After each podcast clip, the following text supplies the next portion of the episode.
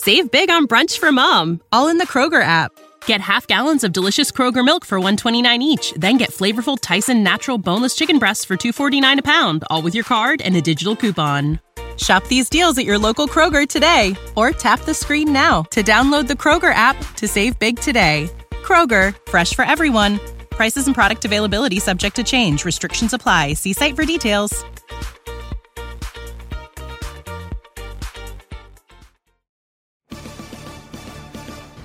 Guardians, tonight on the Destiny Show podcast, we return for another amazing episode with an incredible Guardian from the Destiny 2 community.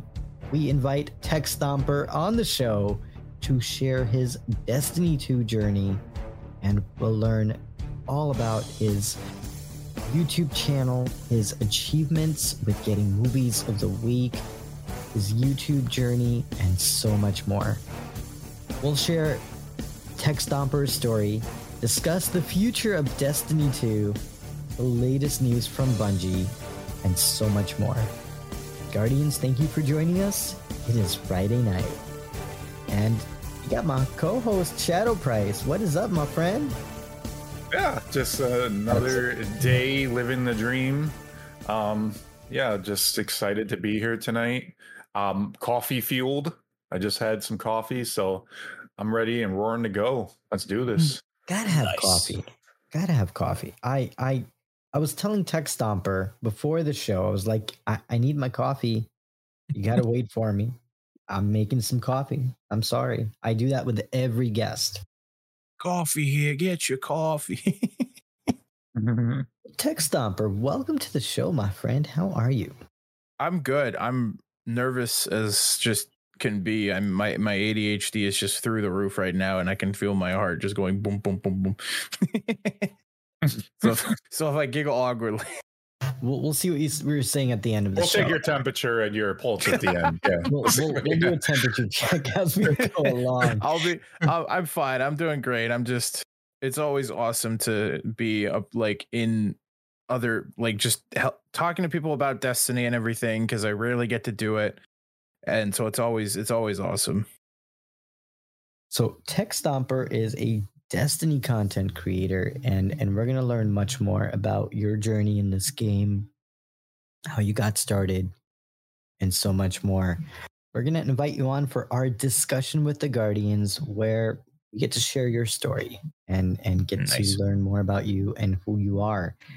And I'm curious to kick things off how did you get your start in Destiny? What was that first day like for you? Uh, well, I got it started when it, Activision was doing this. Uh, Activision was doing this not deal or whatever, but they were like, "Hey, if you play our game within this week, you get to keep Destiny for free." And I like free mm. things, so this wasn't when it went free to play with Bungie. This is literally like, "Hey, play our game, and then we'll just give it to you for free or whatever. You get to keep it."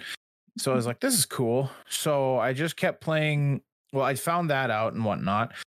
And I started playing it and I really loved the um, the like atmosphere of all the planets and everything. And I when I did was doing the Red War campaign, I I loved Ghaul. I just I was just he was such a good boss and everything. It was just so nice.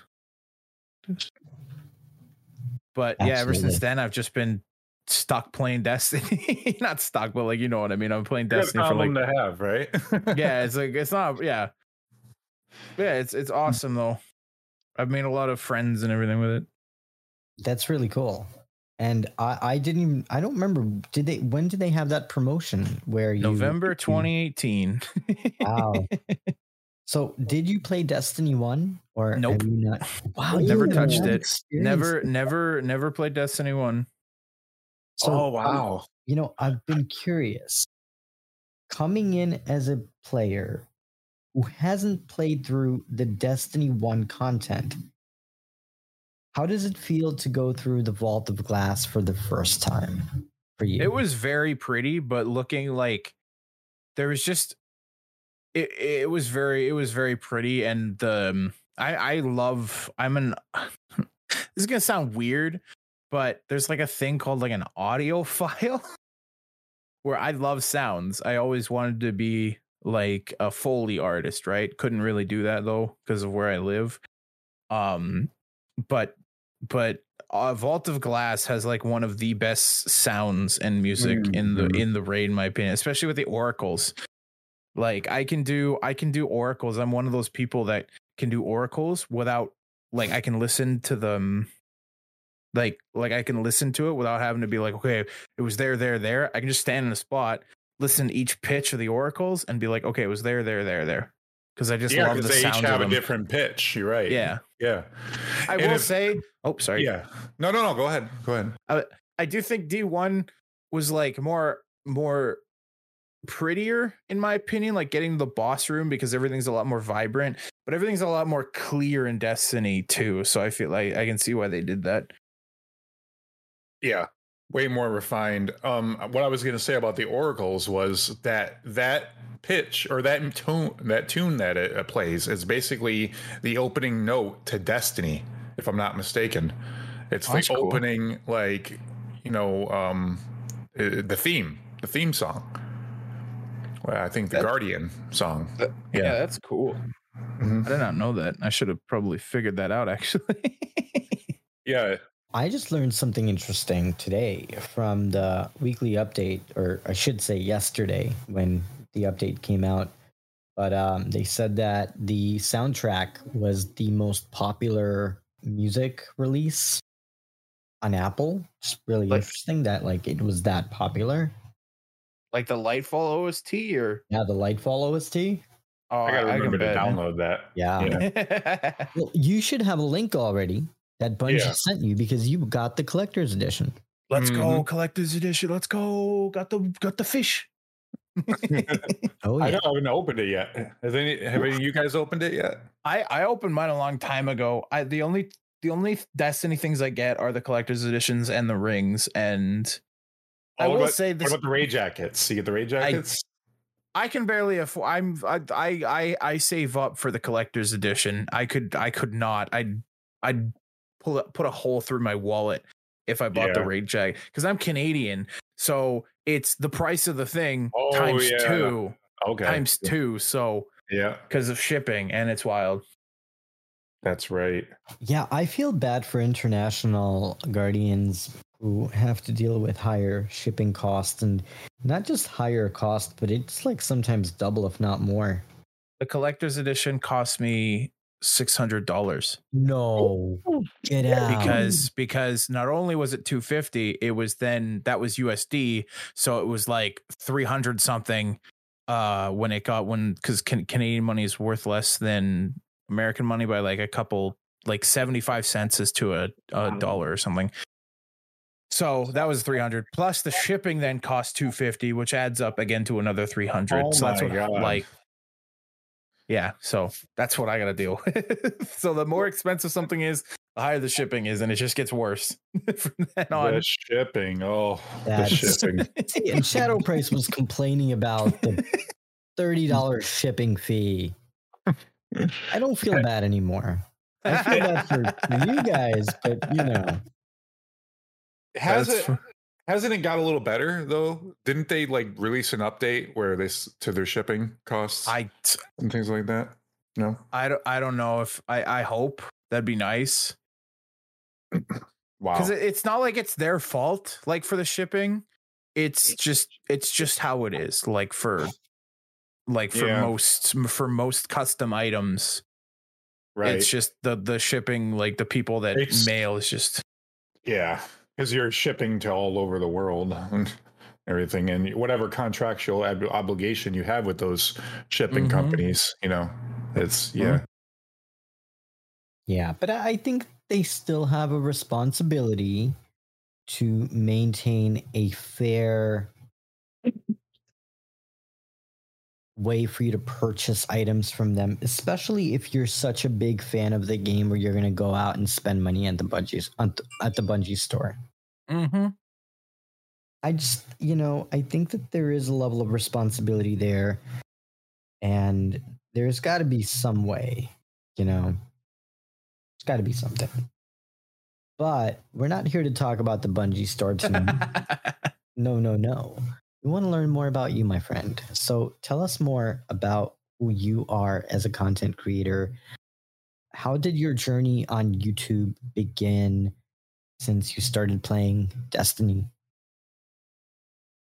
Well, with with the start of my content was been I've been doing this since I was like 14, 15, but I didn't really like fully get into it um until I could get an actual setup that wasn't just a laptop. But when it came to Destiny was I just I was just playing it so much that I wasn't recording any like I wasn't recording anymore because because for the longest time before that I would play like other games just play with other people or whatever and try and collab and do funny moments and everything. And with like Minecraft gigantic uh Brawlhalla just a bunch of his games. And then Destiny 2 came around and then nobody wanted to play it with me.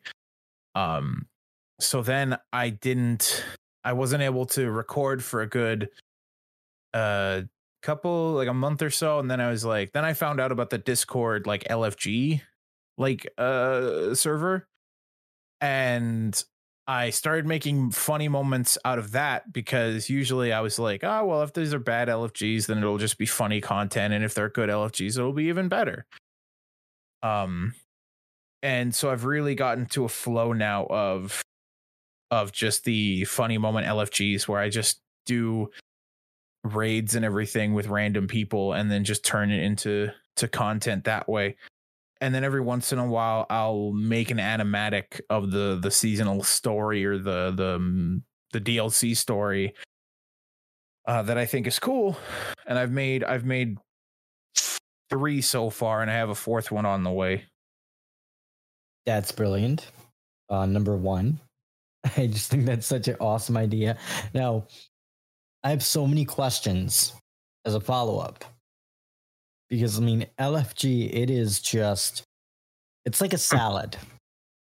You don't really know what you're getting. You can get a wide variety. You can get tomatoes, you can get cucumbers, you can get some bacon or some chicken.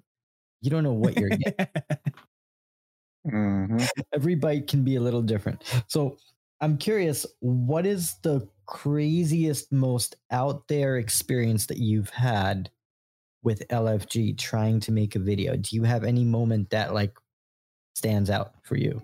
well a bad one was my day day one vow um uh i have i this is a little bit of context i suffer from partial awareness seizures which means i'm still awake when they happen i don't shake or anything but i get like feels like i have like a truck hitting me um and that has caused me to get a lot of anger issues. And i do warn people and i do apologize for my actions because i do uh i know it's on uh, it's not their fault or anything. But uh uh during that time was when we were at Rhulk um they kept just shooting the they kept just shooting the Rhulk's glaive you know even though it was just supposed to be me and another guy and we were at there Mm. for 7 hours we were at that for 7 hours um I didn't get day 1 because of that but when um uh even and so I lost it and everything and then I actually got that was just the worst LFG experience was just these one guys trying to gaslight me. The best one though is actually just happened to me um about 2 weeks ago. Uh I met like these amazing people and for like a good we were just doing triumph runs, just all subclasses, all this, all clan run, all uh let's get the encounter triumphs done. And right off the get-go for some weird reason I said um I said widowy like because because I'd just been listening to that that meme or whatever was like widowy hitting the gritty? And then everyone in the clan or everyone in the the discord was just like for a good four hours just kept saying widowy like the entire time we we got the raids done but for some weird reason that one sticks in my head because it's just a bunch of six dudes just getting stuff we were getting stuff done and we were basically just saying widowy the entire time like widowy widowy you go here widowy I was just sitting there going like, what just happened? How do we And not have the did gritty? you guys get it done? Destiny yet? Oh yeah, we we did it Oh. perfectly. We got we got each run each run done. It took us like we were just there for four six hours, getting like we did we did five six raids. Like just again, we got all the tri- triumphs done that everyone needed, and it was just awesome. That's epic. Yeah, I think we we've had a pretty mixed experience with LFG, and I think Shadow Price can attest to that. I think we've had Oh, some yeah. really great runs, and then like some runs, day ones they don't work with LFG very well. At least not for us. Maybe it's me. I don't know, but I, I- have not had the best of luck with LFG. when it when it comes to LFGs, my rule is if you don't, if you're just looking for it, make it because it doesn't. You're never gonna see them again. Like they don't matter. Like if you have an amazing time, do that, right? But if they start like doing stuff, um, and you can't just figure it out, just have them leave, kick them out, kick them out of the LFG if they're ruining the experience. There's like a million other people that play Destiny.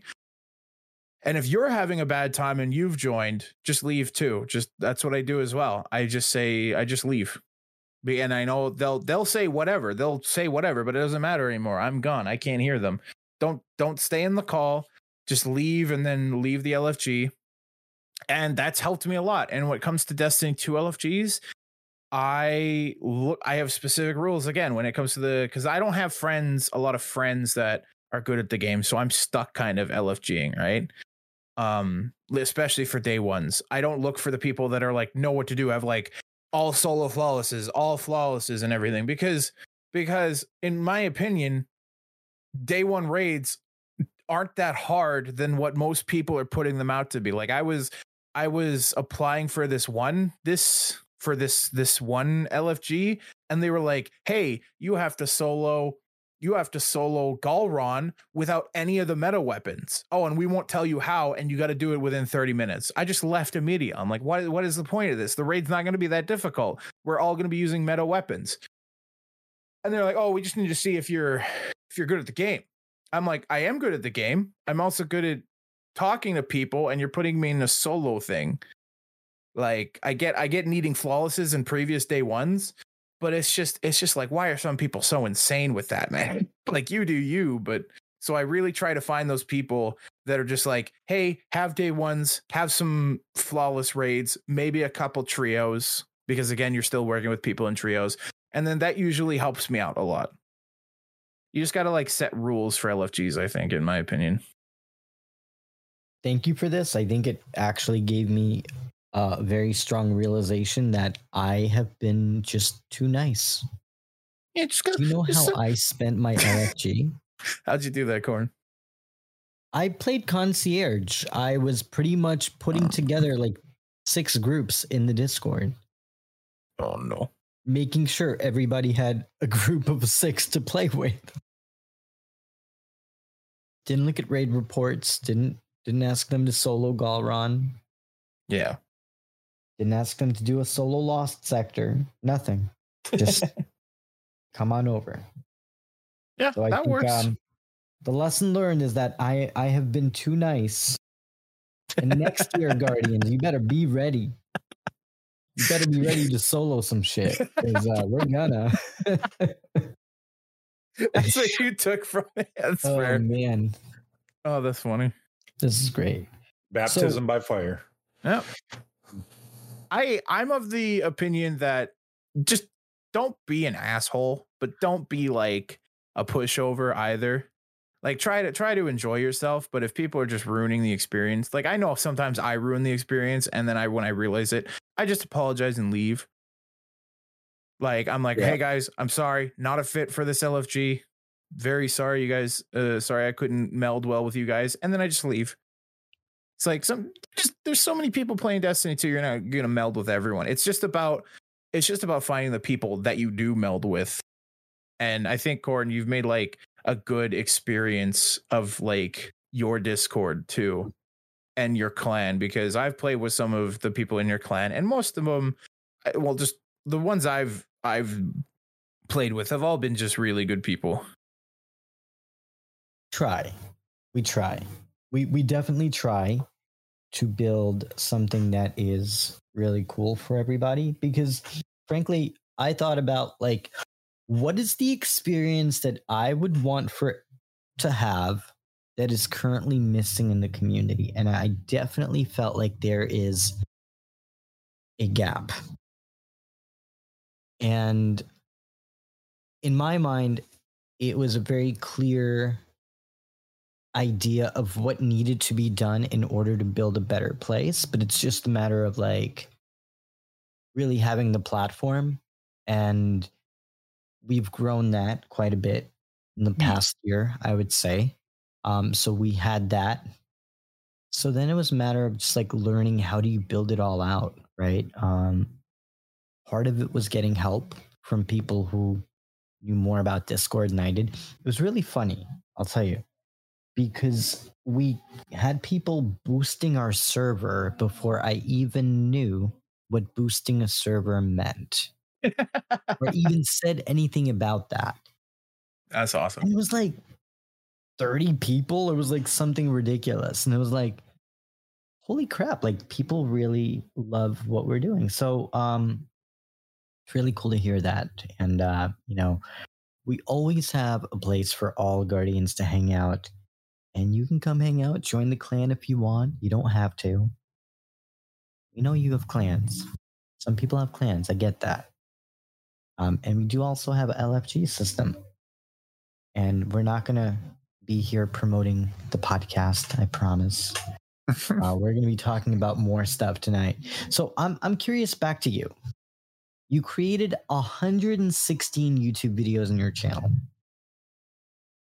What was your favorite one? Do you have any video that really stands out to you?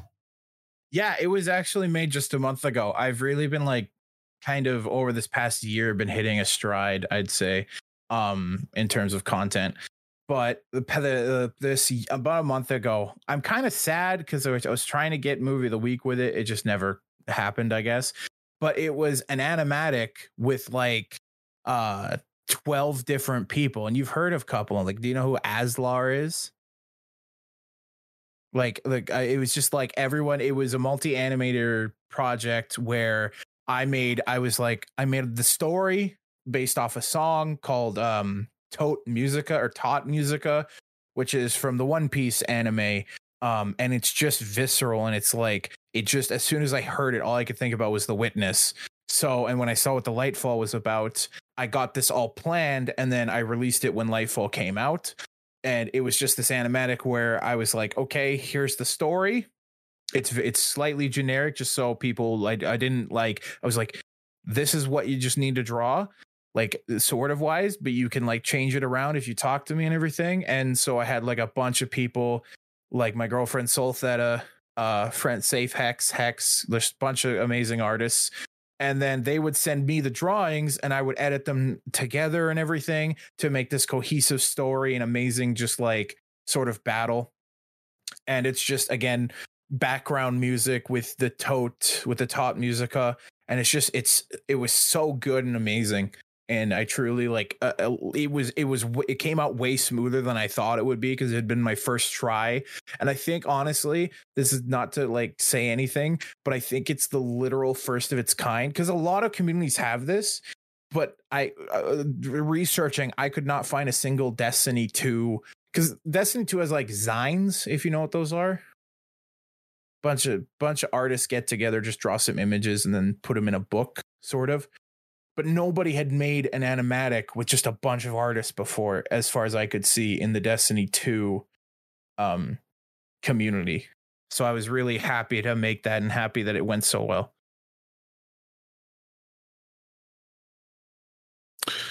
What's um what what what's basically an animatic? Is that just like a um is that it's, like a sorry. animated like video? An animatic is animation, but it's not in the sense of like you take one singular picture and then you like just move it around. You don't like keep making a bunch of photos. So it's sort of it's sort of between a storyboard and an and an animation where a storyboard is just like mm. all these all these uh, static photos but with an animatic you take those photos and have them maybe as like separate layers and then provide animation to sort of give a sort of view it's um there's keyframes in animation right like there's the like you don't you then there's like I, I'm not too sure about the wording. Basically, you take static photos, you give them movement in the editing process. Kind of like what Bungie does in like some of their um in those cutscenes that are Yes. animated and anything. Yes. Is that okay? So it's kind of like along the same principle. Then. Yeah, basically, yeah. That's what. Yeah, that's that's a way. Thank you. That's a way better description. What Bungie does for their cutscenes. That's I really way like better. those. I, I actually Yeah. really like those a lot.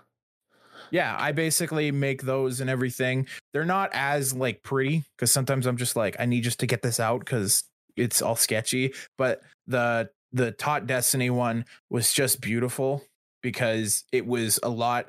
It was more people, so you could just focus on like the little things or whatever, rather than like thinking of the whole working by yourself on the on the entire thing you we had 12 people doing just a, like four lines each or two lines and whatnot That's pretty and awesome. uh, you also got movies of the week, correct? yeah i've gotten two Oh Um, wow, very cool. i'm trying for a third Got to get it. Now, tell us about the first one that you won. the first one was i didn't even know movie of the week was a thing i just made the video because um uh ruinous effigy one of my favorite guns had just come out and everyone was doing the meme come on and slam right well that Mhm. week when it came out uh momentum control was on and one of the beautiful things about momentum control is there's no radar. I hate radar so much. Momentum control is the best crucible crucible game mode. But because of this i was i would kill people with ruinous effigy turn them into balls uh hide behind a corner because when you have the ruinous effigy ball you're in third person hide behind a corner and then when they ran up i would kill them with the slam because they couldn't Mhm. they couldn't see me but i could see them and i just did a, that a lot in a couple it's like a minute long video um where i just killed like did a montage of me killing things with the the ruinous effigy ball and then just uh putting backtrack music of the come on and slam welcome to the jam Goth would be proud. That's Yeah, I awesome. got- yeah and yeah again i didn't know what movie the week was they were just like they they they messaged me on twitter or something and they were just like yeah just put your bungie id in the in the um video and we'll just give you an emblem. I'm like this is cool as heck. What the heck is this? So now now i've become addicted to gathering. I also got artist of the week but we th- that was through the help of my girlfriend soul theta because she's drawn amazingly and everything and i was the one that kind of like i she she has a bad time with memes but uh, what she drew was a meme and everything so it was the uh the funk walk uh with with oryx and everything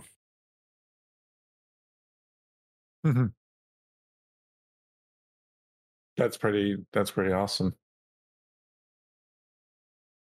I Mm, love that. Like, I love the fact that you got movies of the week before it was even something that you knew about. Yep. Like, I think that's pretty epic that you got that. Now, out of curiosity, did you know what a twab was?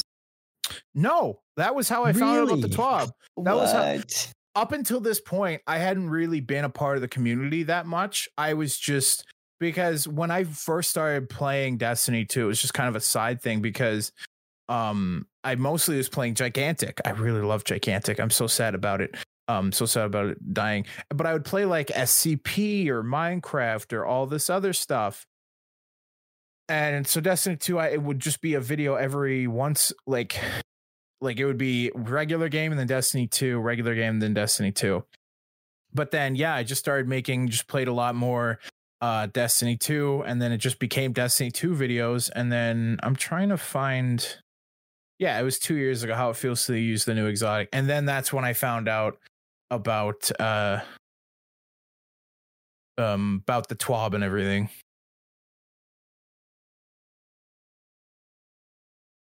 Cause yeah, I was just told epic. by a dev. I was yeah, the devs was just like, just put hashtag movie of the weekend and your Bungie ID and you're good. Love that. get to get movies of the week. That's amazing. It's hard, man. I've only gotten it like once every year. Like I only once a year.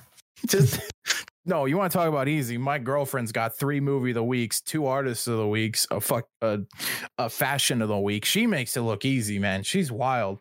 It's wild. It's wild. Man, they don't even return my emails, so I don't know what's going on. I can't even get them to say hello. Uh, oh, that sucks. We're gonna work on that. I promise. You'll get there. So, Guardians. Now, I'm I'm curious on a slightly different topic. What are some challenges that you had to go through along the way as a content creator? I mean, you you've been doing YouTube for a while now. You have over a hundred videos. What's it like to be a YouTuber who is up and coming and trying to get out there and noticed? It sucked because I didn't know how to be a YouTuber.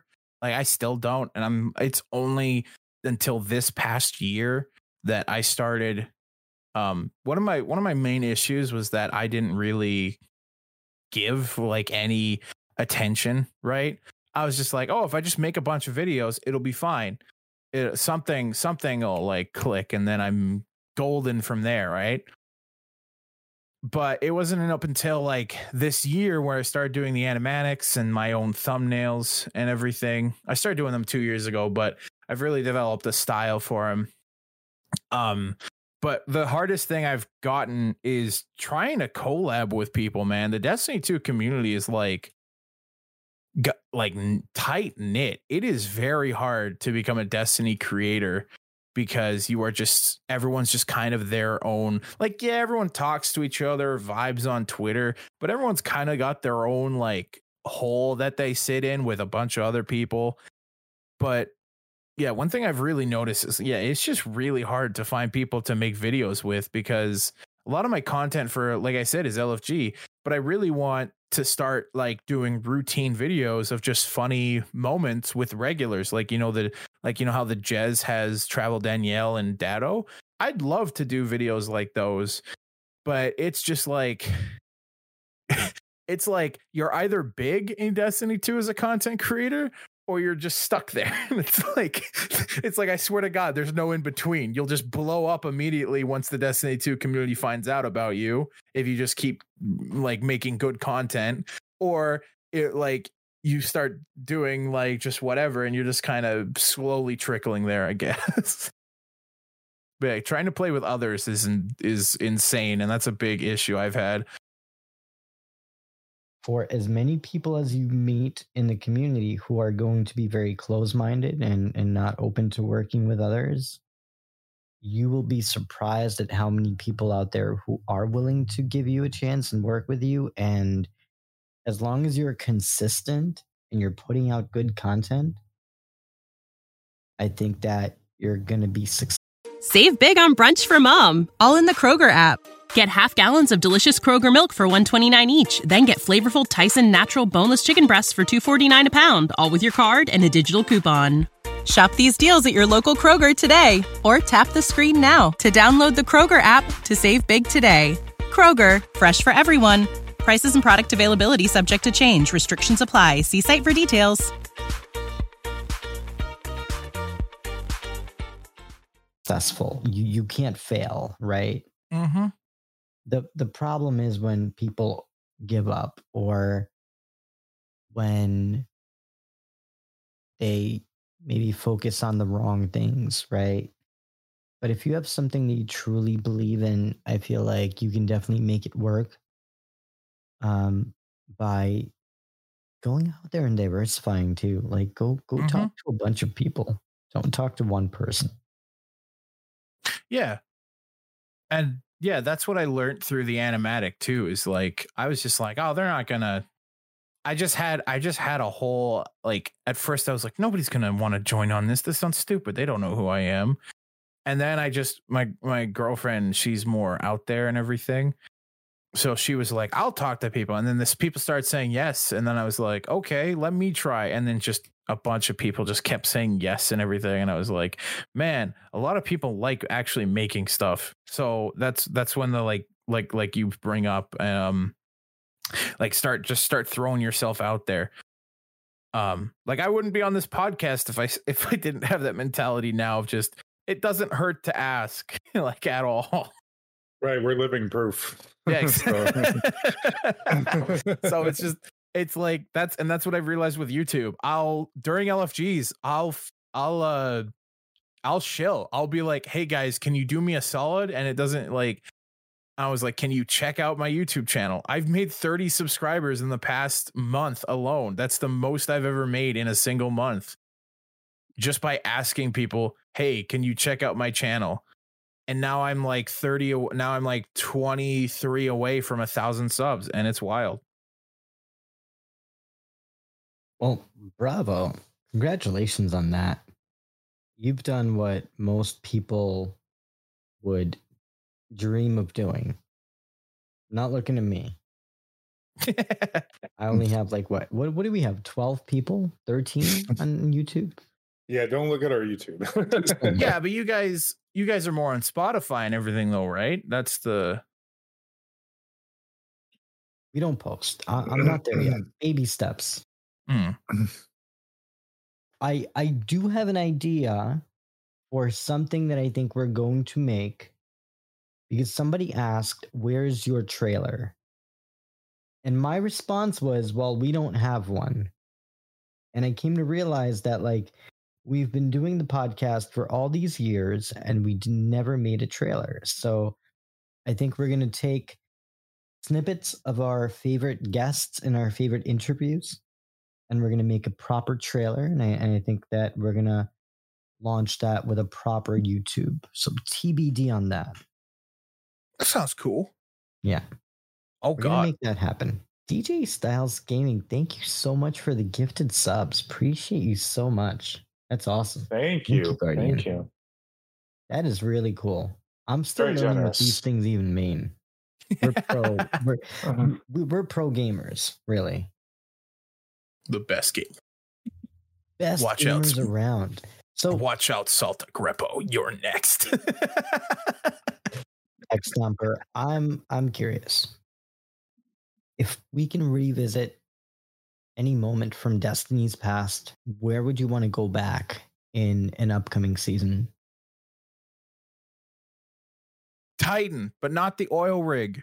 I oh, want to go to the Oh, okay. biodome, Bungie. Why did you? I will. I will fight Bungie. I will fight the developers because because I will always remember that. Back to back to me playing like the the story campaign of D Destiny Two. I will always remember feeling just betrayed because I was like, oh yeah, the oil rig, this area that we're in is just just the starting area, and then the because when the tanks when you get a tank and then you you go in, you see this giant forest just surrounded by water in the biodome, and I'm like, that's where we're gonna be, and then it's like, nope, the whole point of Titan is just this oil rig, and I'm like, I'm like, put us, put us, put us, let me go in the forest, Bungie, let me go in the forest, please. I'm like, I want to go in the forest. I know where Shadow Price wants to go. yeah, you already know where I want to go. There's two places. One, Leviathan. no. Yes, We've already been there. not? What? No, no, no, no, no, no. no Leviathan. We've already been in No. Leviathan. No, I want um I, I want Venus back. That's that's Like, fair. Because I just I loved Venus. I don't know what it is. I mean, yeah, we got the Vogue, we have Glass, but I just thought Venus as a destination was just so pretty. Um, it just like and the music, the music on Venus is just the best. Just like you were saying in Vault of Glass, like during the Oracle encounter and things like that. Like some of that music on Venus was amazing. Like when you in the Nexus strike, the music that played, the Vex song. It was called The Vex. That was the name of the title track. The track. And it was so good. Oh my god. The the music was just the bass when that bass was just like going along and it just like oh man, it was so wonderful. It was amazing. That's awesome. So I think that because Tech Stomper never experienced the Death Zamboni, it needs to mm. come back. In Oh, some yeah. What? As a guardian, you have to experience the Death What's the Death Zamboni? in the Wrath of the Machine. Wrath. Wrath of the Machine. Is that like Trevor or no? No, that's Trevor on steroids.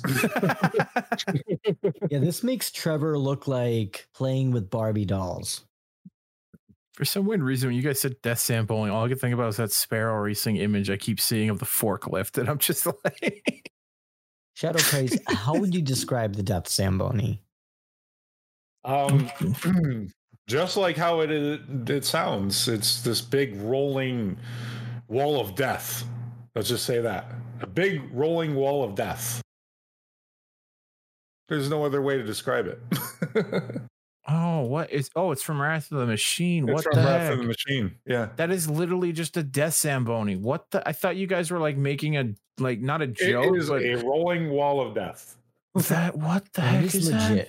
And it needs to come back because if you haven't experienced it, That's then wild.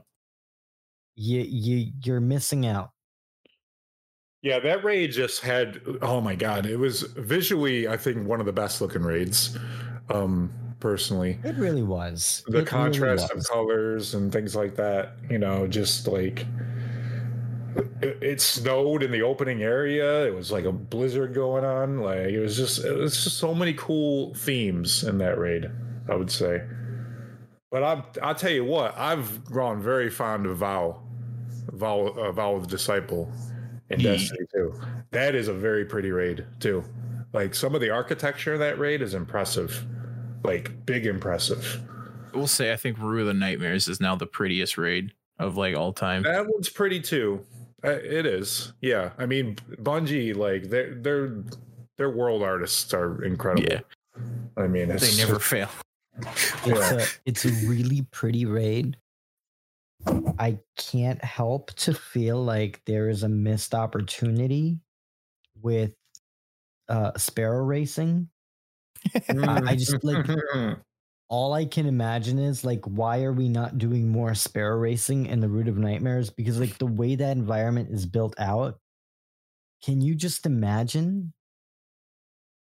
Can't do more Sparrow Racing because we got Sparrow Racing in the Vex network with that one with that new uh that'd be cool though. That'd be, I actually I actually thought that there was going to be more Sparrow Racing too because so of that many maps that they could use for Sparrow Racing now.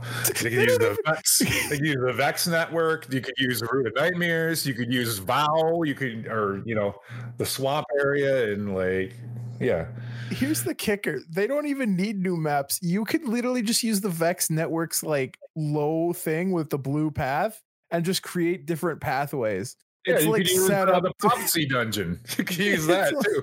It's like, what the heck? yeah, But yeah, there's so many places that I feel like use. Sparrow Racing should come back as like an event. Like like like Yeah. uh, Levante brings it It back. should come back during the dawning, like it did when it first was introduced. No, I'd be so screwed because I have to bake a thousand cookies every time. Hmm. Yeah, well, maybe then after the dawning. I think the sparrow racing would go best with the the the reckon. What is it called? The revelry, revelry, The revelry revelry. or Guardian games. Oh, how about Guardian games? How about putting Sparrow Racing and Guardian games? Bungie make it happen. That's That a would work. competition that would work. Absolutely. That so would work, here's yeah. an idea. This gave me an idea. What if Bungie creates an expansion or like a mini DLC, much like the 30th anniversary pack? And what you get with it is you get the uh, Wrath of the Machine raid, and maybe you get some of those areas from that expansion. Yeah, but all I- the raids Rise that came from Yeah, I was D gonna- one aren't they free? They, they Yeah, I come was back gonna say free. that. Yeah, I was gonna say that. Pro- that that alone just wouldn't work with that because yeah, they've already said that reprised raids are free. Yeah, There. right. Okay. Pod was free, King's Fall is free, so it would only make yeah, sense. never mind. I'm just trying to make them more money. Bungie, I will take my sponsorship. Thank you very much. That's fair. Yeah, I mean, I guess we're we're we're paying enough money, but I thought they could potentially make an expansion where they can use some of the content from Rise of Iron. Maybe Mhm. there's a story that they can use and repurpose. Iron Lords I don't know. But we're gonna we're gonna stay tuned for that, and we'll definitely keep everybody posted. And speaking of upcoming seasons, we have some things coming up, and we had a pretty big article from Bungie that we're going to dive into a little bit later on in the show. But for the time being, I'm curious. Season 21 is coming up at the end of May. What do you all want to see in the next season? Beyond what we read in the articles, beyond what we know that's coming, what are some of the things that would really make season 21 impactful for you both? Me winning a third movie of the week.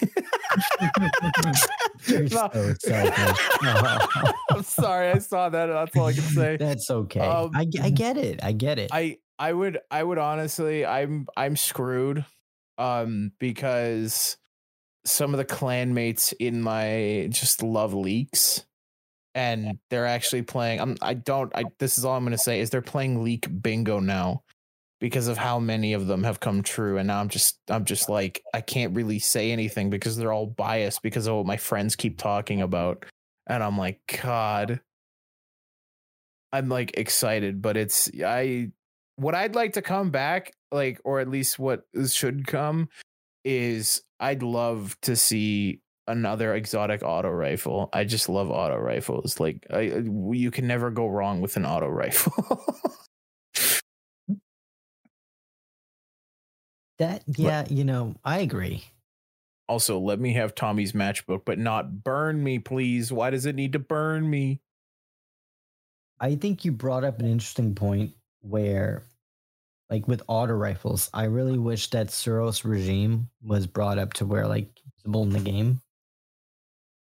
You- It used to be pretty good until I, Bungie think- did I think it's thing. gotten better because what? Has it? Yeah, there's been an auto rifle buff recently. I didn't twenty percent. Yeah, a good amount. So I've noticed the auto rifles in Crucible doing more damage. I've been using my um my Strand auto rifle. I'm trying to remember the name of it.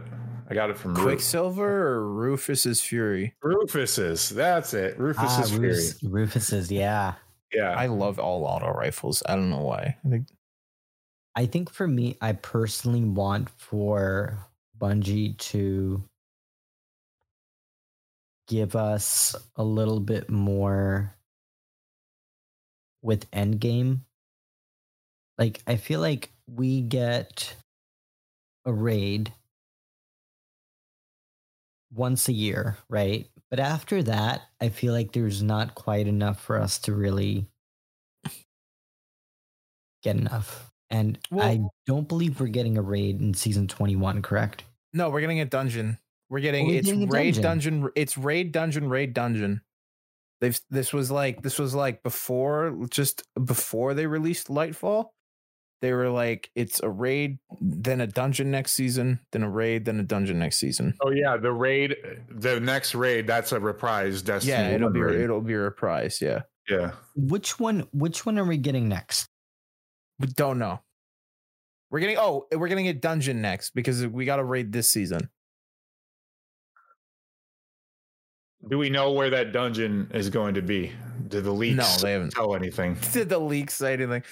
I I don't like discussing leaks for the sheer fact that unless there's like a specific area, but but as far as I'm aware, the leaks do show where they are, but I I completely forget. We do Yeah. know the season. It's called the season of the away leaks. We don't want to Season of the leaks. But we can Yes, okay. speculate, right? So We can those aren't speculate. We, we- Yeah. you know, we can't be WikiLeaks. Well, we already the the drown in the deep, Guardian. What is the Yeah. deep? Is the the deep is the That's the deep that's is fundament. That's the like uh, when it was in the books of sorrow on fundament when um uh Savathun and uh Xivu Arath and Oryx they all made the pact with the uh the worm, the worm god and everything. yeah. So the I had a totally different theory. I had Bungie's gone way too deep. Uh, what I what I already can tell, like before the leaks even happened, you know the you know that hand cannon that got advertised that people were like, "Where the f- is the hand cannon, Bungie? Where's the hand cannon?" Um, it shares similar similar art pattern to the graffiti on Titan Hmm. because there is some graffiti on Titan and everything that's just like Is yeah. that a hand cannon we're getting next season or something? Yeah, because people were complaining too much uh that they were like, Where's this hand cannon, Bungie? This hand cannon's in the Lightfall. Why is it? And Bungie was like, It's next season. People were like, oh, Why yeah, I remember that. I remember that. Yeah. Yeah. Okay. So it, it shares similar graffiti with Titan. So I'm like, if we go back to Titan, then maybe the deep's on Titan now. Like there's like because I want to see the Leviathan, man. What's up with that fish? The long boy in the soup. I mean, you know what? That would kind of make sense a little bit. Also, we have the planets back because we we took we took all the planets.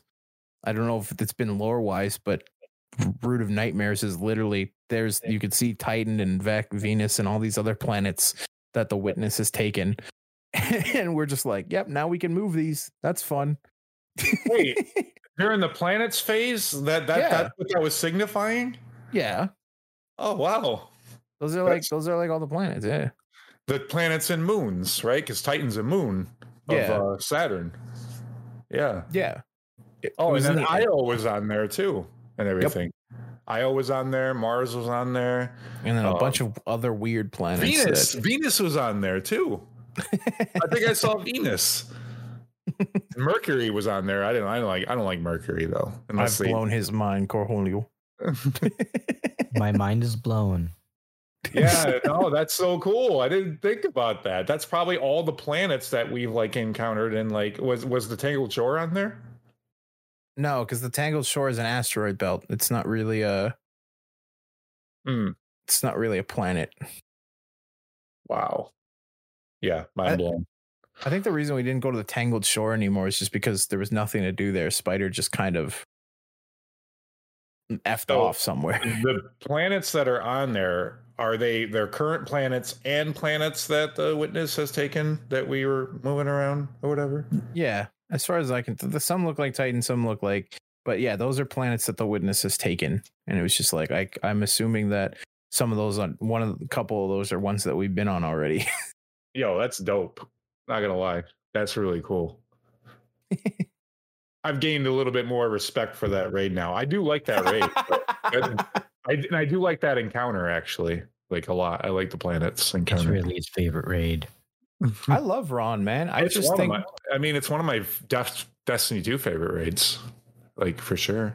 I just the only problem I have with it is people can just stand like if if I think Nezarec would have been the best boss if um we didn't have plates to stand on. Like if he could just boop you. And I get that well is a pro I know I'm going on a tangent here and I apologize, but um Ron I think just needed or Nezarec just needed a little more health and he needed a way for suppression to just completely take out a well like because he, he does suppress you but it doesn't matter. So if he, he if he imagine if he just kept kicking you like how Nezarec did or not not Nezarec how Rhulk did. I feel He like could- the caretaker boss in Vow has more health than Nezarec does. Mm-hmm.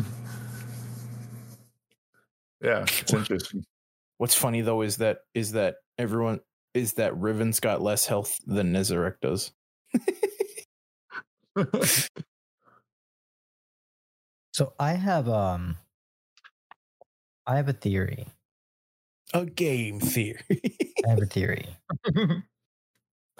I think that Bungie rushed this Lightfall expansion. And some of what we got, including with the story, and we'll we'll talk about this a little bit later, but including the raid, I, I'm thinking like it feels to me like the last encounter felt like it was kind of rushed. Because like if you think about how that encounter is set up and when you do damage to Nezarec, Nezarec is all over the place. like there's no consistency with that encounter. Like they just I don't know. That's I co- think that they could have made that encounter a little bit less sloppy. If you want consistency, Cornholio, get hatred. Because then they'll always like when the DPS starts, Yeah. whoever's on hatred, get it, That's and then me. he'll just follow you. Just That's get me. hatred. Makes Yeah, it 10 Everyone's everyone on my ass. yeah, get hatred. Like get especially don't just get it like to stop the bouncing. Keep oh my, getting that's it. the worst. When you can't Yeah. line up your shot and you just keep getting bounced in the air. yeah, that's Like- the worst. You feel like you're in the twilight zone or something. But if you get hatred before the just right before the DPS starts and then run, he'll be right in front of you because Nezarec will just follow you the entire time that you have hatred. So it makes it way more consistent. Mhm. Yeah, there you go, Corn. You get the hatred next time. I, now I know what to do. Because I realized that a lot. I realized that I was like, I was like, some people were complaining, and I'm like, why is he following me? Then I have like no issues when I'm hatred, and then I realized, oh, they're not getting hatred. They're they're they're not doing a mechanic, so of course he's not following you. Because otherwise, he's a regular AI. It's some He's of that gonna- Nazi hate. Yeah.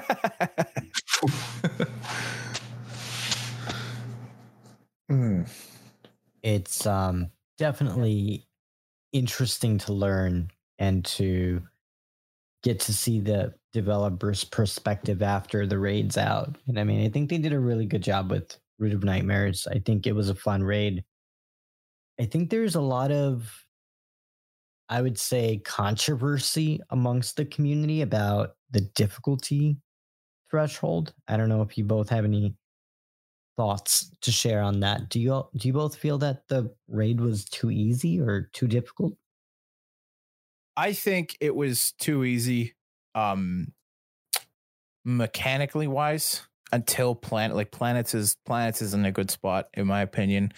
Um, but the fact that it would have been, I think, one little change I would have done is not just being able to have one runner. I feel like what should have happened was they were supposed you should have one buff that you just one person or two person randomly get, right? And then you have to like as a team like oh i have the buff. Now i have to go and transfer sort of like a relay race. I have to go and transfer the uh Like totems, the basically. totems. Yeah, Yeah. sort of yeah sort of like totems where you have to keep going back and forth. I think that would have been a lot better because it would have been made it would have been a lot more chaotic right?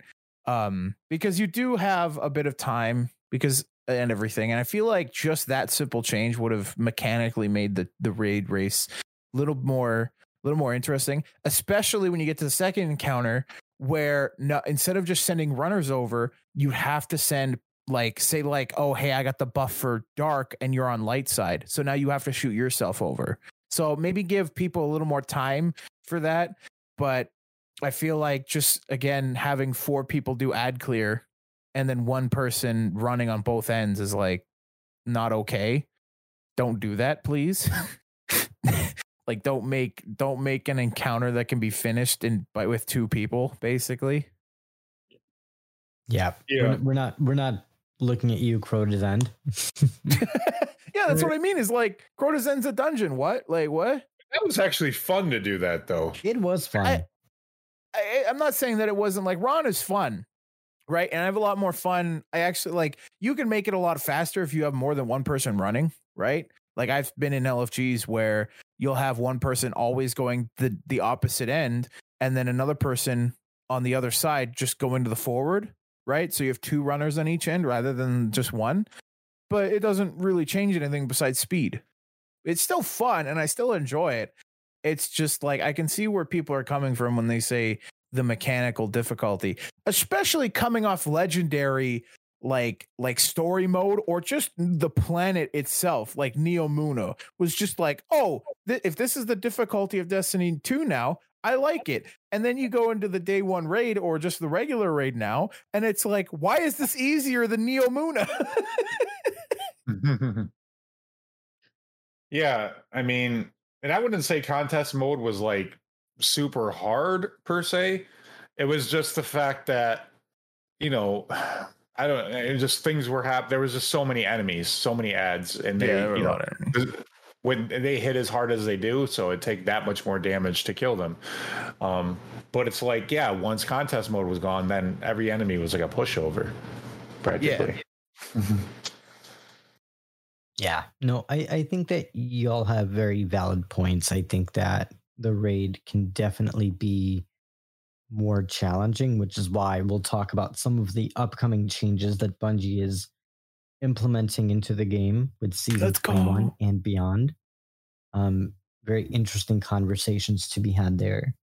Mm-hmm. I'm curious before we dive into that, Tech Stomper, who inspires you as a content creator in this community? The Jez, because he's one of the only like Destiny. There's well the Jez and Zanny, but um more so the Jez because he's he's really the only one on the top of my head that I can think of again besides Zanny that makes just PvP or PvE uh, or just whatever he wants funny type of content. I don't have the editing skill he does or the patience. Like I wish I could do that, but I'm just like my brain just kicks out. Um so like I can I can cut and edit and cut everything down right and just find the funny bits. But as soon as like you, you start asking me for zoom ins or or sound effects or memes or any of that, my brain just kicks out. Um, so I always love seeing I love I always love seeing Jez's content on that and everything and uh especially with him Dado and Travel Danielle like I brought up where he's just vibing with them and just just uh making funny moments out of the, the game itself. Yeah, no, totally. And that's a it's a great, great choice. Great content creator in, in this community. So um mm-hmm. well said. And slightly different topic. Just let's have a little fun. You received a million dollars from a gaming company. PlayStation. PlayStation. You're in charge of creating a new video game. What are you going to do next? I'm just going to remake the game Gigantic. That's it. It's just there's there was this game I I loved called Gigantic and it was a, like an action um it was like it was like League of Legends but third person and action combat rather than um uh lock like tab combat and it was amazing. It was it was beautiful. the The art style was very cartoony. The characters were amazing. Um, and the towers weren't just towers; they were uh, you could rebuild. You you would take them down and rebuild them as like an animal um, that would do several things. So there was a lot of meta with that, where um, there was like one animal, one beast that um, would block off certain paths. It would just make walls, right? Um, and there were others that set fire to other things. So um, you couldn't go places or you couldn't do certain things, or it would just help you attack as well. And it was it was it was such a amazing and beautiful game. And I'm just like I said, I'm really I'm really upset that it that it um didn't get as popular as it should have. I heard about that game. I heard it was kind of a cool game. Who was yeah, the um, was, developer? Ah, uh, what was their name? I, I forget. My apologies. I think it was like I forget their name. It was a, a perfect world. Oh, okay. They were the one like on PC, wasn't it? It was like a PC game. Yeah, it was crossplay. It was on Xbox and everything. The oh. one major problem it had was um it was it wasn't really the it wasn't the publisher, it was or it wasn't the dev team that was really the problem, it was the publishers. They couldn't really land um they they it, first it was there was a launcher called Arc World, so just to play Gigantic you needed a separate launcher, which didn't help. Then it then Microsoft bought it for a bit. Um so they put it on their store but so but that split the teams because Arc World wasn't like we're not letting you. So you had to basically restart. It was just a big hubbub of like a mess with publishers and everything. But it was just it was just a I I love the game so much. Well, hopefully they find a way to bring it back because um you know it's a shame to lose a good game because of publishing conflicts and things like that. Yeah. So, Tech Stomper, what's next for you? What do you have on the horizon for you as a content creator? I think I know what it is. Movies of the week. But Well, what are we going for here? What's what's Uh, next for you with season 21 and beyond? I uh I got more animatics in the work right now. I have one with Crow and like his vengeance cycle right now. Um I'm helping like I said, I'm helping my girlfriend with a couple of things. She's she's an amazing artist and animator. Um I'm not doing any of the animation. I'm just like she I'm just helping her find memes and a bunch of other stuff um to give her ideas and whatnot. Uh can I shill her out right now or no? Because she genuinely is like amazing Yeah, go for it. um she's the soul theta on like everything twitter uh she just posted a she just made a youtube channel because i was like you should do that people are uploading your people are uploading your stuff to youtube and you're not getting the views um but like i said she's she's she's made she's been making amazing art and all this other stuff and just go check her out on twitter and youtube it's amazing she's awesome Very cool. But- well, good luck to her with um with her channel. Keep us But yeah, posted. But yeah, for me, Um, it's just more animatics and more funny moments. And I actually have like uh the LFG I talked about where everyone was saying widowy uh are going to be uploaded in like two or a couple days or whatever. TBD. yep. Very cool. Well, thank you for sharing that. And you know, we we mentioned that we were going to do a temperature check. I'm curious how you feel. I'm fine, man. I got the I got the I got the window open and everything. I'm sweating hard though. I just realized.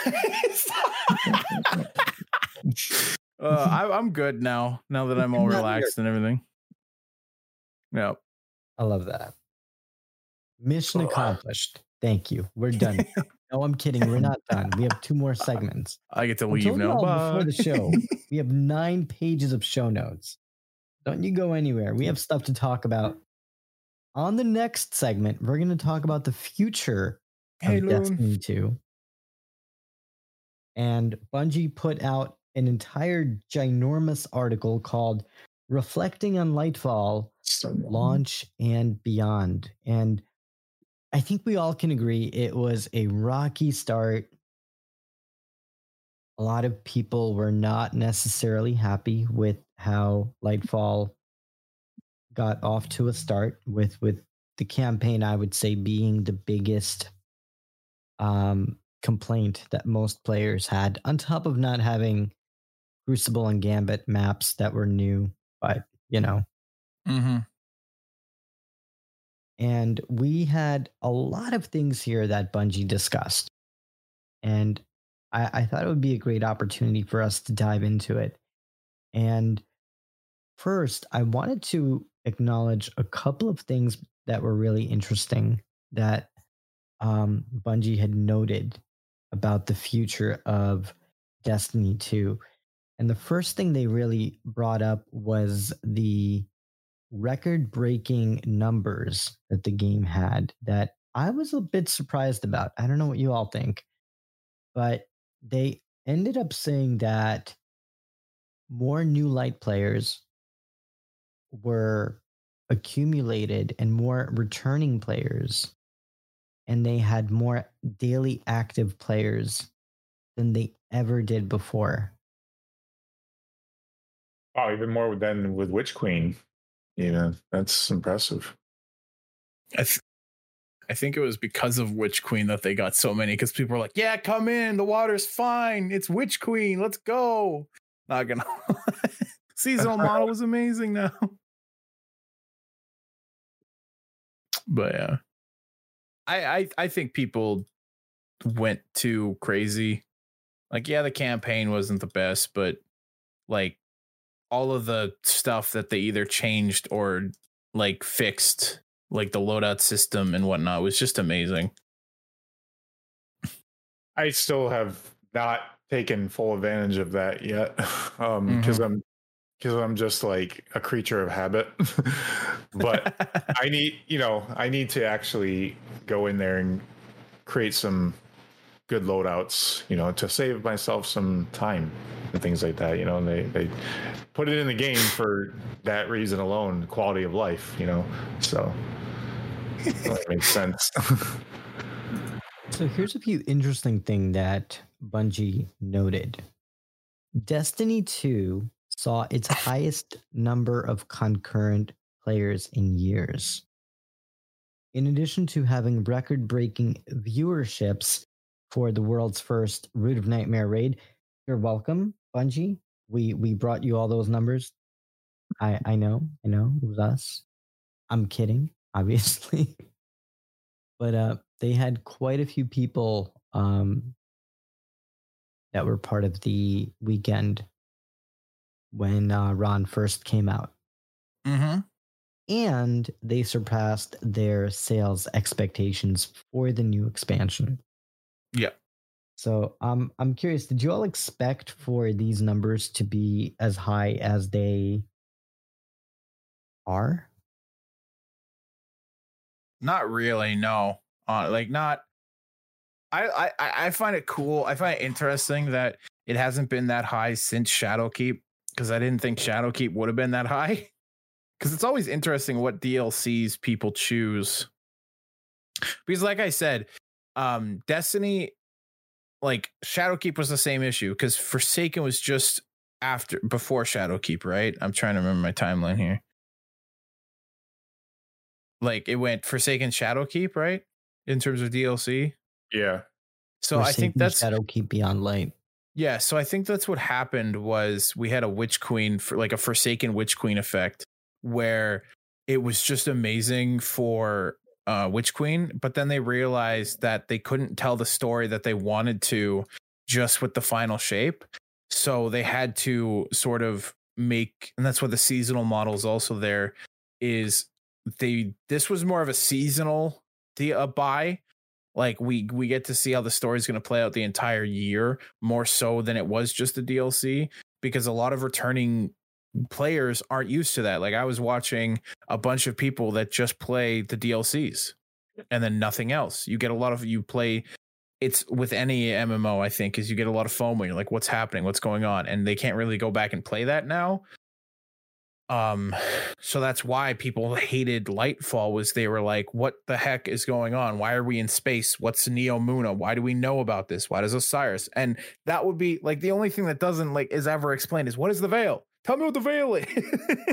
but but before that, they were just like, why is Osiris back? I thought like, what, what's going on here? Why where's Savathun? Because most people just play Destiny 2 with the DLCs. They don't play the seasonal campaigns most of the time. So and, I have a theory.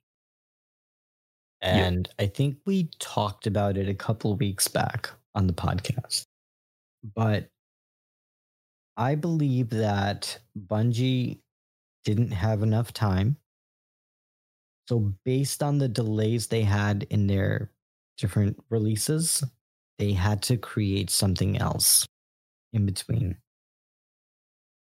The reason I say this is because if you notice how the campaign is structured, it's very much structured around Strand and telling the yeah. story of this new ability.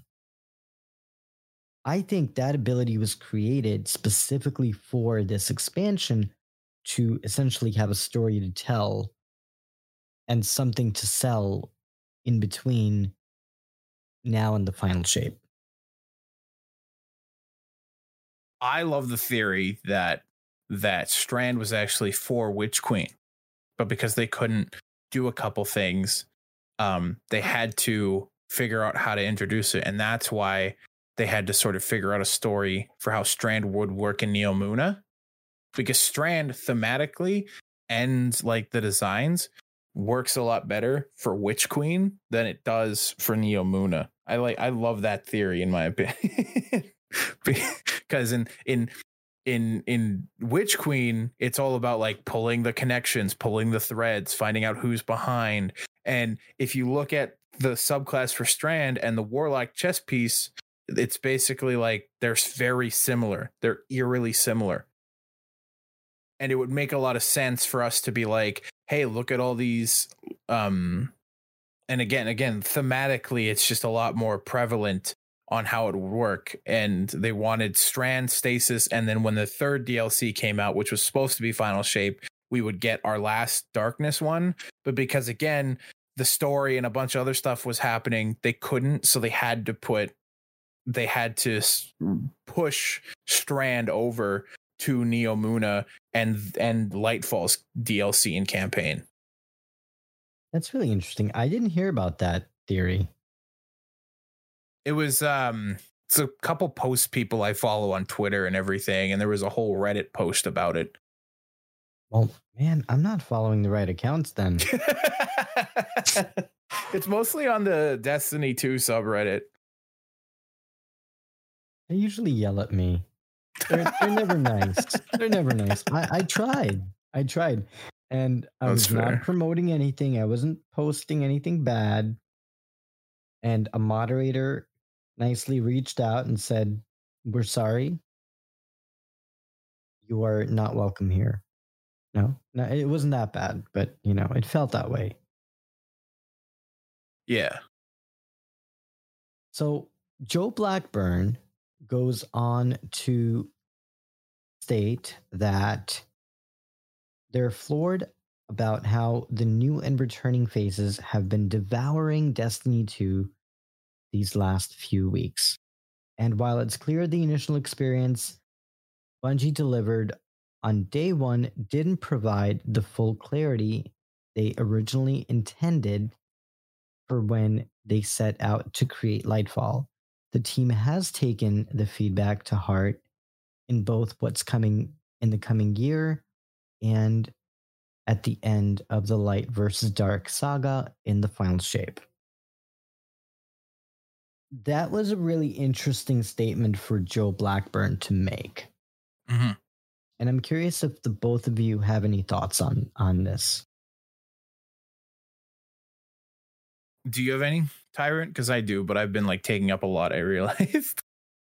Um, go ahead. Go ahead. I want to.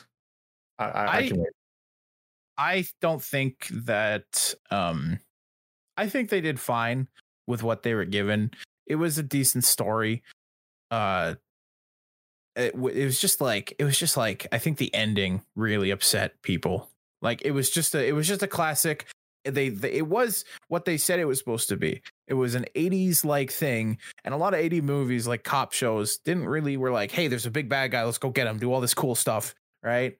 Um, and that was what we had. We had Calus, but then the veil gets introduced, and that's what really upset people. Everyone was like, everyone was like, what the heck just happened? nothing got solved besides hey like we didn't even we didn't even stop the witness from like doing what they wanted to do or what it wanted to do sorry um and so i think the ending was what really put sour like grapes in everyone's mouth is what really was the problem because up until that it was just a classic 80s movie like cliche. You got a person saying all the the cringe like like and that's the way the cookie crumbles type stuff and it was just like okay. But and then they and then they they expected the not expected but they were hoping probably that the community was going to be like okay we'll find out because they said like they said they said we're going to find out what the veil is for the next couple seasons and but people aren't patient like that especially in the destiny community. They're like they just want the dlcs they this people like the true people that play Destiny 2 are they'll they'll they'll go through the seasons and then retroactively be like that was a good season. But the DLCs are still like in this weird area of now that they're leading up into the seasonal content rather than just kind of being their own thing and then a bunch of other random things happen that's that's what's that that's why it got like bad reviews and everything i think I, I, I like some of the things in in it. You know, it's uh, it's fun playing new the new content. Um, but uh, yeah, some things kind of fall a little short, and the story definitely being one of them. Mm-hmm. Like you know, we don't get a chance to really connect with Rohan that much you know, like, and he just like, you know, perishes in just such an unceremonious way and everything. Um, and there's just no emotion for that character, like, really at all. It's like, oh, okay, so they lived 10 years, so he was coming up on his time or something, Mm-hmm. you know, not too much um, context, you know, to go along with it. And again, the veil, like, what the hell's the veil? You know, it's something that Bungie had talked about before, or things that were like, you know, um, I don't know, data mined when it, it comes to the veil, but we still don't completely understand what the veil is. You know, and like the witness, like he wanted to be inside the traveler. awesome. You know, and it just like left the story on a cliffhanger, basically. And, you know, it's just um, no real resolution yet to uh, what's Yeah. hap- what's happening. You know, so it's just, I mean, it, uh, it was cool, but yeah, just more questions than answers, too. Yeah. at the moment. Like we're supposed to be going into this like bombastic time in Destiny with all these players coming together, Mara Sov, Calus, The Witness, you know, all these big, you know, figures in the game, and then it just yeah, the ending of that campaign was uh you know there was little left to be desired, I guess. Mm-hmm. I, I agree with you both. You know, I think that they could have explained what the veil was. Like, I mean, for all we know, it could have been the shard of the traveler. you know, we don't really know. Um, but I think we're gonna find out definitely sometime before the final shape. And it's gonna be interesting to see where they take the narrative. I mean, and that's the other thing is like, where are these enemy races? Like these new enemy races and things What like new? that. Did they say they were Like- going to be new? I mean, it, you would think by time we've hit the, the time in the game that we would like have some new races. I mean, yeah, we have the uh what is it? The the, the tormentor. Shadow Legion. You know, like you know the Shadow Legion. That's that's you know that's basically Cabal. Yeah. that's Cal- Calus's like Legion of Cabal. But it's like where are some where are the new races? Where where where is the um these followers of the witness? Where are these enemies at? You know, and I guess they're gonna they're coming, but it's like, man, how many years we've been into Destiny, and we still have the same like races of enemies. That's all I'm saying. I'm just like, where are these enemies? These new enemies and things like that. Um, that that's ano- just another one, um, a nitpick that I have. That's all. Yeah. I'm usually fine with not having many races, right? Um, the one thing I don't like is the fact that they're not diverse. Like in D, like when I when I every time like when you see D1, you see about all these like different leagues or whatever, right? Of like it, it, it feels like right now it's turning into um we have the light side with us and then or like the the guardian side and then the dark the witness side is basically what's happening because even with asher mir i think we're gonna get a couple good vex now because he's gonna put himself in the the vex network where they just get made like where vex like their hive mind is the the entire like mother of it all. Um and then we're gonna have evil vex which are the the the black garden vex and then we have the good good cabal and the the shadow legion now. And it's just like i'm like where's the guys that are like screw you both i'm just gonna do my own thing. Like Hmm. Like i i again i'm usually like i said i'm fine with not having that many races. I'm just like but just like every once in a while like oh these are cabal but these are cabal with flamethrowers like a lot of them. Like so you're going to be seeing a lot of flamethrower cabal rather than like oh yeah this is just a Psion. This is just the same but colored differently.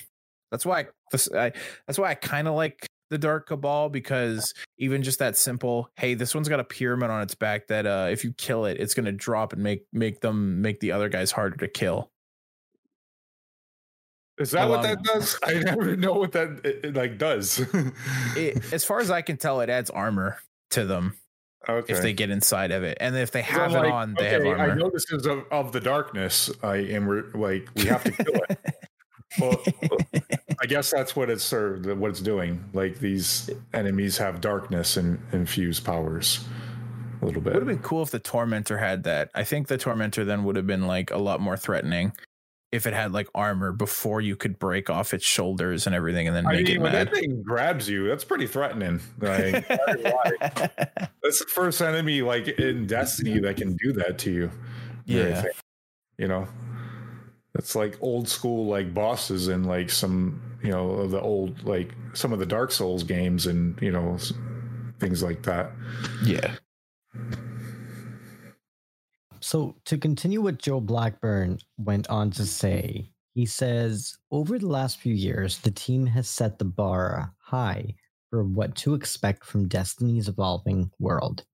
And Bungie is committed to making sure that the resolution of the first saga lives up to that legacy. I thought that was really interesting that he mentioned first saga because to me that indicates that there are more to come from Destiny Yeah. beyond the final shape. Yeah. So I think that can alleviate some of our player concerns for anyone who thinks that maybe Bungie is going to go anywhere with Destiny as its core franchise. I don't think that is the case, especially based on what Joe Blackburn said. Yeah, Um, it also indicates to me that in saying that we've set the bar high, I think they're realizing that it's not easy for them to maintain the mm-hmm. same quality as we saw with the Witch Queen campaign. I mean, I think that it was a pretty high bar to beat. And I'm wondering if or how this is going to impact the future content that we'll be getting with the final shape and beyond. Any any thoughts on that? I'm of the opinion that the reason the gameplay, the, the not the gameplay, the gameplay is amazing, but the stories and the maps and all that are faltering is because they're changing the gameplay. They're adding, they were they were changing all the subclasses, which would take a lot of take a lot of time because because I've seen not seen, but I've been like told repeatedly and seen like the spaghetti code that is Destiny. Like it is horror. It is it is horrifying. I'm I'm like, what is this? And they can't. They, so they've been trying to like they're they've been trying to bring that all back. And so when the gameplay is doing great, like it is now with Lightfall, with loadouts and the LFG system that's coming next uh next season, and all these other things like commendations and all this, th- that is going to do great. But because of that, the story missions are faltering, and all these like cosmetic things are faltering, along with not getting new maps for PvP and everything and but once once that's all settled which it should be this season i am extremely hopeful and just under the belief that final shape will be amazing because by then they'll have all the systems that they've wanted to put in place and they can just focus on the story. Because every mmo has this problem because i come back i come from like an eso background and a wow background where um it's, it's not really that much of an issue issue because but unlike but Destiny 2 is the first and I will say it it is an MMORPG it's just a bit smaller um because of the fact that it's more graphically intensive than WoW or ESO or all these other things um and and a lot more limited in the fact that it's FPS so you can't really zoom the heck out to where you can barely see your character.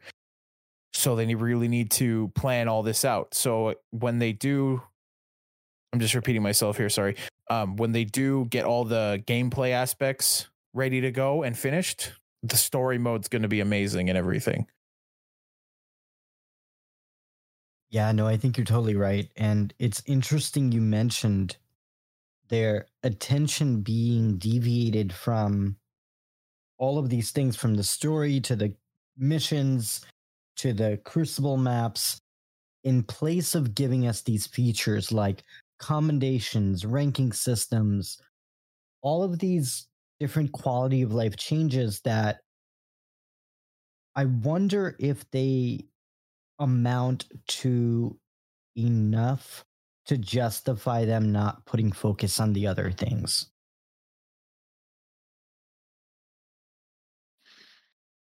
Hmm.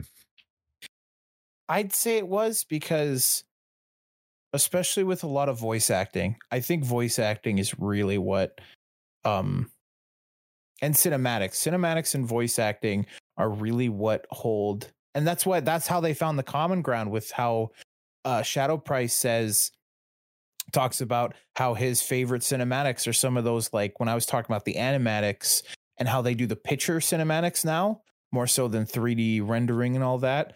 Um cuz unlike other games like WoW ESO, there's even just Guild Wars. Guild Wars has voice acting, but I I can't remember a time like there was maybe like four cutscenes per DLC or something.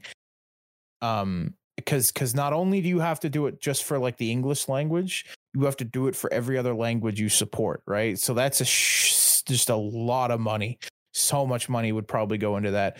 And then the again the um I don't know if they do this, but some companies they'll render the mouths differently depending on how people talk or they'll probably just leave it as English. I'm not too sure. I've never tested that. Um but so that that would take up a lot of their funding and a lot of their manpower, I'm uh, assuming cuz what I'm thinking is happening too is yeah, they have um, dedicated teams, but a lot of the times they kind of have a general. It, it feels like, from an outsider's perspective, that they have uh, more so just general people that are like, hey, you're doing seasonal content, but you're also going to help us make the accommodations and all this so that it works with the seasonal stuff. Yeah, and I, I think what you're referring to is localization, and you're right. Like there are so many challenges that you have to consider that you normally wouldn't even think about. Like for example, how do you make this game work across all of the languages that Mhm. support Destiny 2? It's not easy. Especially with the voice actors they got. Like Rand, I, I R.I.P. Lance Reddick, but that man probably wasn't a, wasn't cheap. Like he like he probably took a salary cut because he loved Destiny 2. And and now they have like another amazing voice actor for Xivu Arath. And I'm like, what is going on? I mean, I, I think having good voice actors is important. Um, you know, I think that you do need to have good voice acting in the game. But Mm-hmm. you're right. I also think that, you know, as an example, they had Peter Dinklage playing playing the ghost. Yeah, they had Peter Yeah. Dinklage, Billion. You know, one can only imagine. I mean, how much of a budget that would require, and at that was- point, it's like yeah, they had the Activision budget though, like the- in they had the Activision budget, but now they have the Sony budget. Let's talk about that. Yeah. Yeah. That's true. So you know, they can afford it, but um, it's it's going to be interesting to see what we get in the final shape Mhm. because uh, Bungie definitely had a lot of lessons to learn from the experience. And the first thing that I'd like to talk about that Bungie put a ton of focus on changing and tweaking and optimizing is the ranking system. Mhm. And to kind of start the conversation, I'm curious, what do you both think about the ranking system that currently exists in Lightfall? I love it. The Guardian I- ranks or the uh, rank in, in competitive? I think he means the Guardian ranks. We mean Oh. the Guardian ranks. uh, okay. It's. I don't mind it.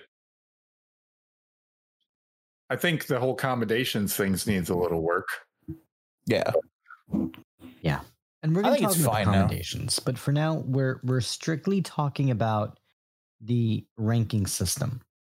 I think the I think the ranking system is awesome. Like, like because because the well, I'd say I'd say the accommodation system and the ranking system are intertwined because even though they shouldn't be, like uh, sort of, but not really.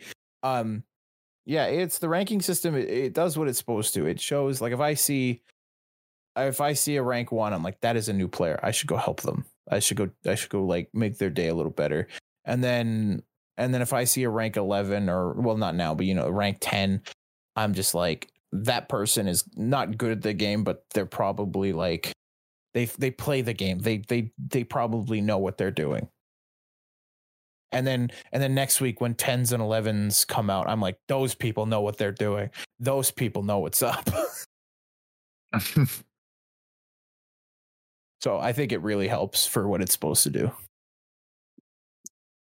Yeah, no, I, I think it adds a fun layer to the game where each season you have a more a greater reason to play the game. And i think that adds to the enjoyment i think. Um i definitely think that the overall system needed some rework because like some of the things they made you do it just didn't make sense for like rank 6 so they had to like move stuff around. And bungie was pretty aware of that. In fact bungie did state in their update on the reflection of lightfall that um, they recognized that it did not really work out as they planned.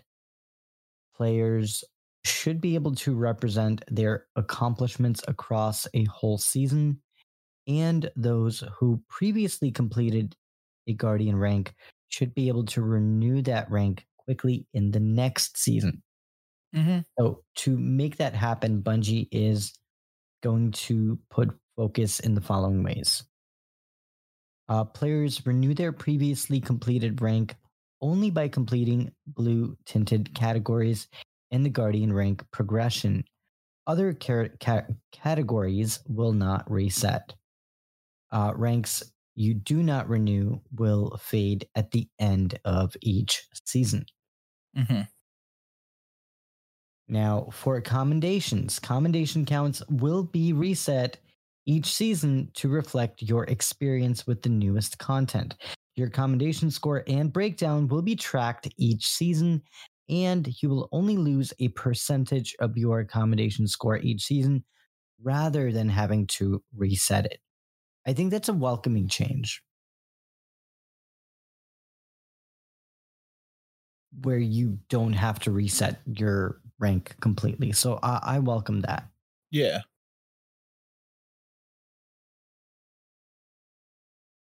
Now, they did add a few more things about the ranking system. They are moving the lost sector completion and the flawless objective to a higher tier in recognizing that these are just more difficult objectives to do. Um, they reduced the commendation objective requirements in Guardian ranks season 7 through 11. And so these are changes that have already been implemented in the game. I believe it was during the mid season update. And what is coming next? They uh, note the following. Uh, and these are long term changes that are being planned for season 21 and beyond. Returning players will now start at rank 5, and ranking up from 5 to 7 will become faster than it was to rank from uh, to rank up from 6 to 7 at launch. Um, rank renewal will be fast tracked, so most players will have quick renewal rank uh, 7 by playing seasonal activities or earning artifact power, completing seasonal challenges, and trying out the new exotic. Interesting. So I think they're giving us a little bit of foreshadow for what's to come. And uh, next up, we have commendation changes a lot of things here that are coming with the game and a lot of things that have already been implemented. So they've already implemented in um, the existing update, and this happened on March 30th. They've made additional reductions to the commendation requirements so players can reach their milestones faster. I think Bungie realized that it was just taking way too long for you to progress, they had to pretty much cut down the requirements there. They removed the uh, rank objectives that required players to give commendations from rank 7 through 9 and further reduced the commendation objectives for rank 7 through 9.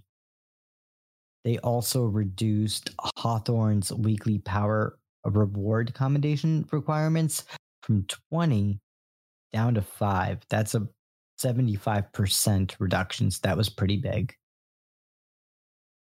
And Bungie did also note that in the coming weeks, they're planning more changes uh, to create more meaningful updates to the commendation system, including updating eligibility for accommodation based on activity participation or lack thereof, adding new commendations best dressed. I'm curious about that one.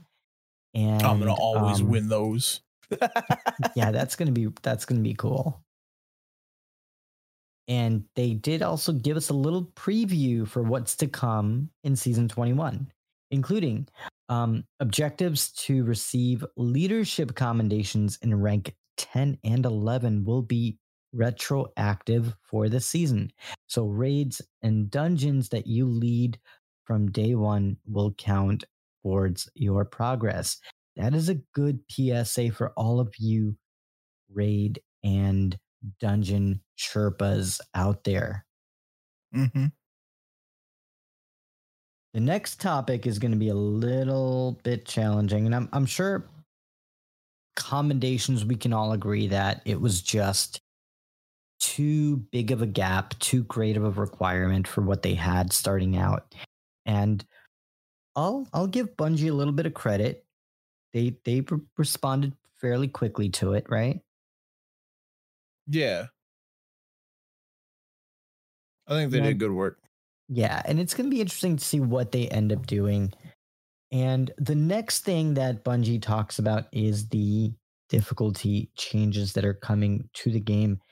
Now, this one, I'd like to have a little chat with you both because I know Shadow Price and I had a chance to play through the campaign on Legendary when the game first came out. And I'm curious, Tech Stomper, did you get a chance to play through the original campaign on Legendary or Yeah. Lightfall? Yeah. And what'd I did think? it. I did it. I did it solo, and I did it with a buddy, uh, a clanmate of mine. Um, like I said, I think it was good. I liked it. I liked the difficulty. Uh, it was cool that they added multiplicative difficulty. Um, because I think that was a real big issue I found with uh Witch Queen was that well they they saw they did this in Witch Queen I think but it was it was not too difficult on three man but trying to do trying to do Savathun on three man was just like you might as well just do it solo it's easier. But I felt like I felt like doing it like solo with two and with three people it was the right amount of difficulty and it just felt fun the entire way through Yeah, no, I, I agree with you. And I, I didn't solo it. I'm not that brave, but um, we did it on Legendary. I enjoyed it so much that we did it three times.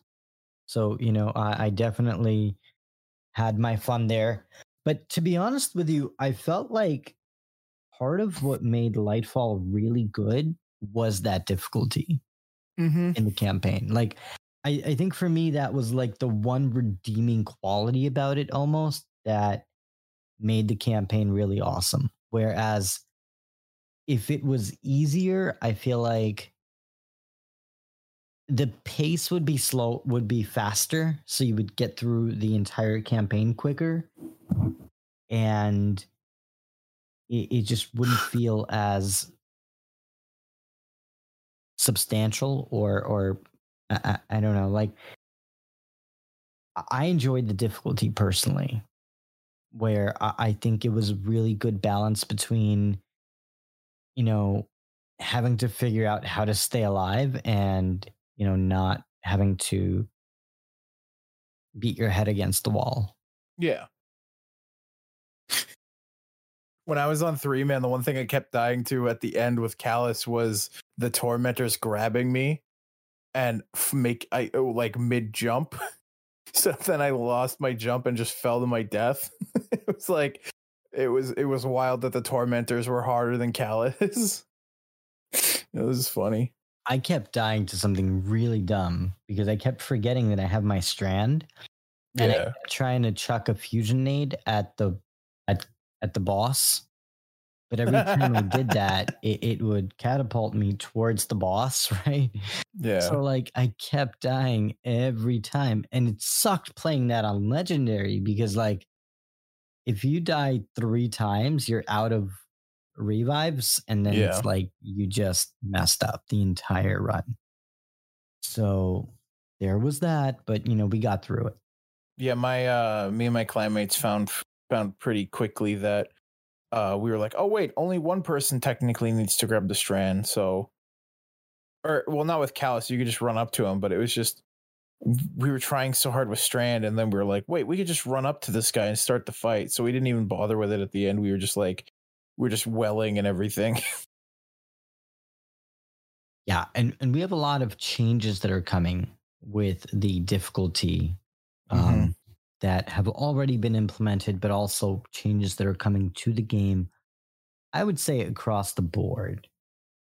Um, and Yeah. they start with the legendary and master activities, including the campaign. And here are the changes that are currently implemented in the game now. While Bungie felt that incoming player damage is a great spot in legend and master activities, non-boss enemies had a bit too a bit too much health and could be um, a little bit more bullet spongy than Bungie would have liked. To accommodate for that, um, across the board, um, and this was implemented on March 30th for legendary and master activities. The enemy HP scaler has been reduced by 10%. This includes all non dungeon or raid content with the legend and master difficulty. Legendary activities, including the legendary campaign missions, are generally not affected. Um, what does that mean? Uh, Generally not affected. Does that mean that it's not going to im- impact the Whoops. Impact the difficulty of like the story or what? yeah? I think I think the stories have a different difficulty set, like a different Oh. like versus versus like the camp uh the regular like master modes and everything of like raids and whatnot. Um so yeah, I feel like they didn't touch the difficulty of legendary uh stories and everything. Okay. Well, then I misspoke. Or wait, Um, no, or did I hear you wrong? well, see, I thought they did touch the campaign, but I guess they're not. Well, no, what? No, sorry, I must have misheard you because I feel like because maybe I just read that wrong too. Because I was like, oh, they're just not touching the campaign; they're just touching like the the general like masters strikes or whatever. I don't know. Sorry. Okay. Well, well, it's good to have clarity on that. Yeah, um, it says And for the enemy HP scale scaler reduced by 10%. It includes all non raid slash dungeon content in the Oh, Legend okay. Master monikers. So, yeah, th- that would include the Okay. missions, Yeah. right? Oh, yeah, no, that's- that yeah. the campaign. Oh, yeah, it says legendary activities such as legendary campaign missions are generally not affected. I see. Okay. Okay. So yeah. So yeah. it Didn't they didn't touch the campaign? They just touched like the strikes and everything. Okay. Yeah. Well, in in that case, I agree because like we went into a normal strike that wasn't even a nightfall, and it felt it was a bit too difficult. Like, Mars it felt like it was Battleground. harder than the raid. Battleground. the battleground gave me so much PTSD. I was screaming Oh, the, first time. I was let's like, not talk about that. I I was mean, like, that was an actual battleground, you know. I mean, and so felt like you're at war. it felt like it felt like a battleground for real in real life. hmm They just wouldn't stop spawning. They wouldn't stop. It never stops. I mean, people wanted horde mode, no? Yeah, They that's that's horde uh, the, mode. I liked I like Mars Battleground is like everyone's like this isn't a strike. Yes it is. It's just like we've gotten so used to I don't know. I I it's a strike, but it was it was a bit too difficult even. I was like how are they going to do this for Grandmaster? I'm like you're going to need 3 warlocks with well like the entire time or titans with bubble. Hunters are screwed. I was like I was like, there's a the ad density is okay, but the fact that the waves don't stop is the problem. they don't stop. So we've got some more changes. the co-op scaler converted to legendary nightfall levels rather than legendary campaign. Enemy HP should now be reduced by about 33% in a full fire team. That's pretty that's pretty big. And Bungie thinks that the first battleground felt great on Hero, similar to how it played in the first time for season 19. But on Legendary and Master, it wasn't as clear. And Bungie will be making some changes in season 20 mid patch and the changes that were already made are as follows. For heist battlegrounds on Mars, they're decreasing how often combatants spawn on higher difficulties in the tower phase, and they're increasing the map score multiplier to help players reach score goals without exploits. Yeah, thank God. They're also adding an additional ammo crate and they will offer Heist Battleground changes with reducing the frequency and number of combatant waves in all boss fights, reducing the health and death tongue. Death tongue, death tongue singer. It's basically that it's if you don't kill that thing, it becomes almost it's it's just you get suppressed to high heaven and it's a real it's a real bitch to kill. Okay. Well, you know, I, I did feel like the battlegrounds definitely felt just, mm, it felt brutal. Like it, it just, I avoided it whenever I got the activity in a random playlist. Yeah. And that's why Bungie added it to the Nightfall rotation. well, you wanted the pain and they brought the pain. But I also feel like that was kind of I don't know, that was a cheap way for them to add a nightfall. Like I'd rather get a new nightfall strike. yeah, more nightfalls than just repurposed content, I guess, but you know, beggars can't be choosers. I'm of the opinion that that that quality of the battleground is a nightfall.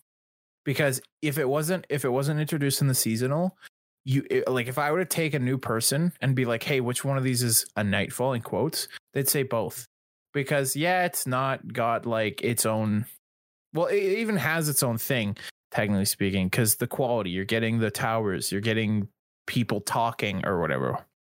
Um that that boss at the end. It's got like it's got like nightfall mechanics and everything. So I feel like it is a nightfall. It's not I think they found a good balance of making the battlegrounds the strikes and the nightfalls because um they they do feel like them. Like there's a couple here where they do feel like nightfall like um what's it called? The new one where you go into outer space.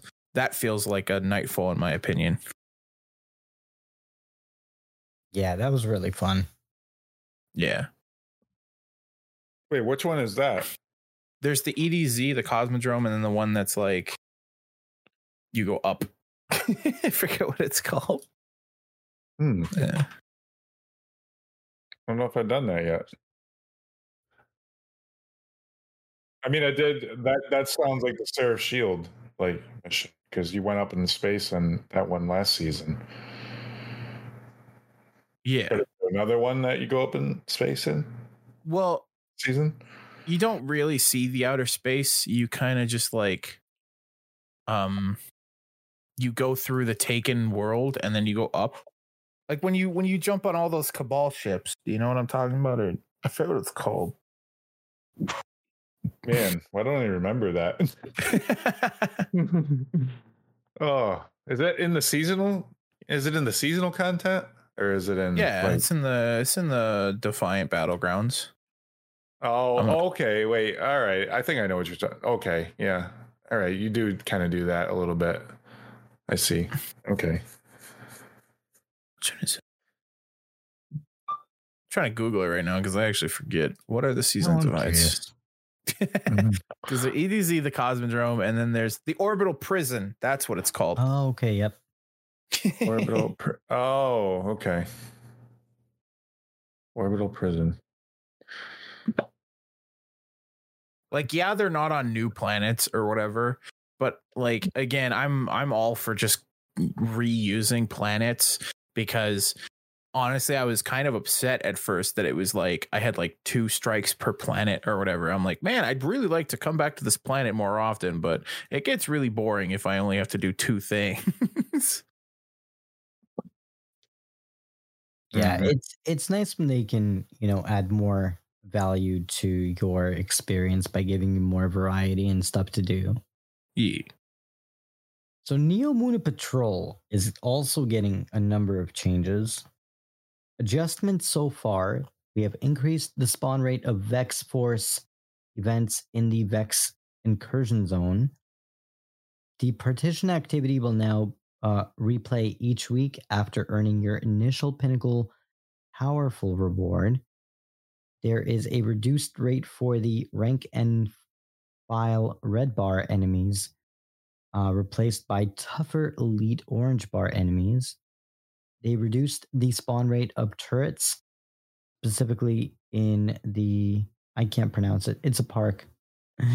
and in a future update, they are um, adding certain patrols that will be easier to complete. The terminal overload director will now be more reliable in matchmaking players who are actually trying to do terminal overload. And a number of things for Vanguard rankings as well, including um, a pass on the low map score multiplier and individual objectives to Mhm. make everything feel better, specifically Guardian rank Nightfall scoring and Legend Dares of Eternity bounties. And they are also adding a throttle to prevent certain ex- exploits as an optimal score strategy. yeah I've been using that. Bungie is looking out for you. Um, and there's quite a few things here with exotic armor too uh, that they have made changes to. They increased the exotic drop rate for the legendary and master lost sectors. So if you didn't get your exotic bread, here is your chance. Um, once most players complete the uh, yearly power climb, Bungie will again reevaluate the rate of your rewards in the next season.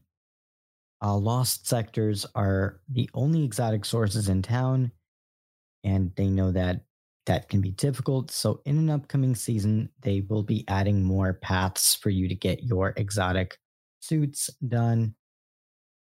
Uh, the Vex Strike Force event in the Vex Incursion Zone will drop a new piece of exotic armor if you have any left to collect.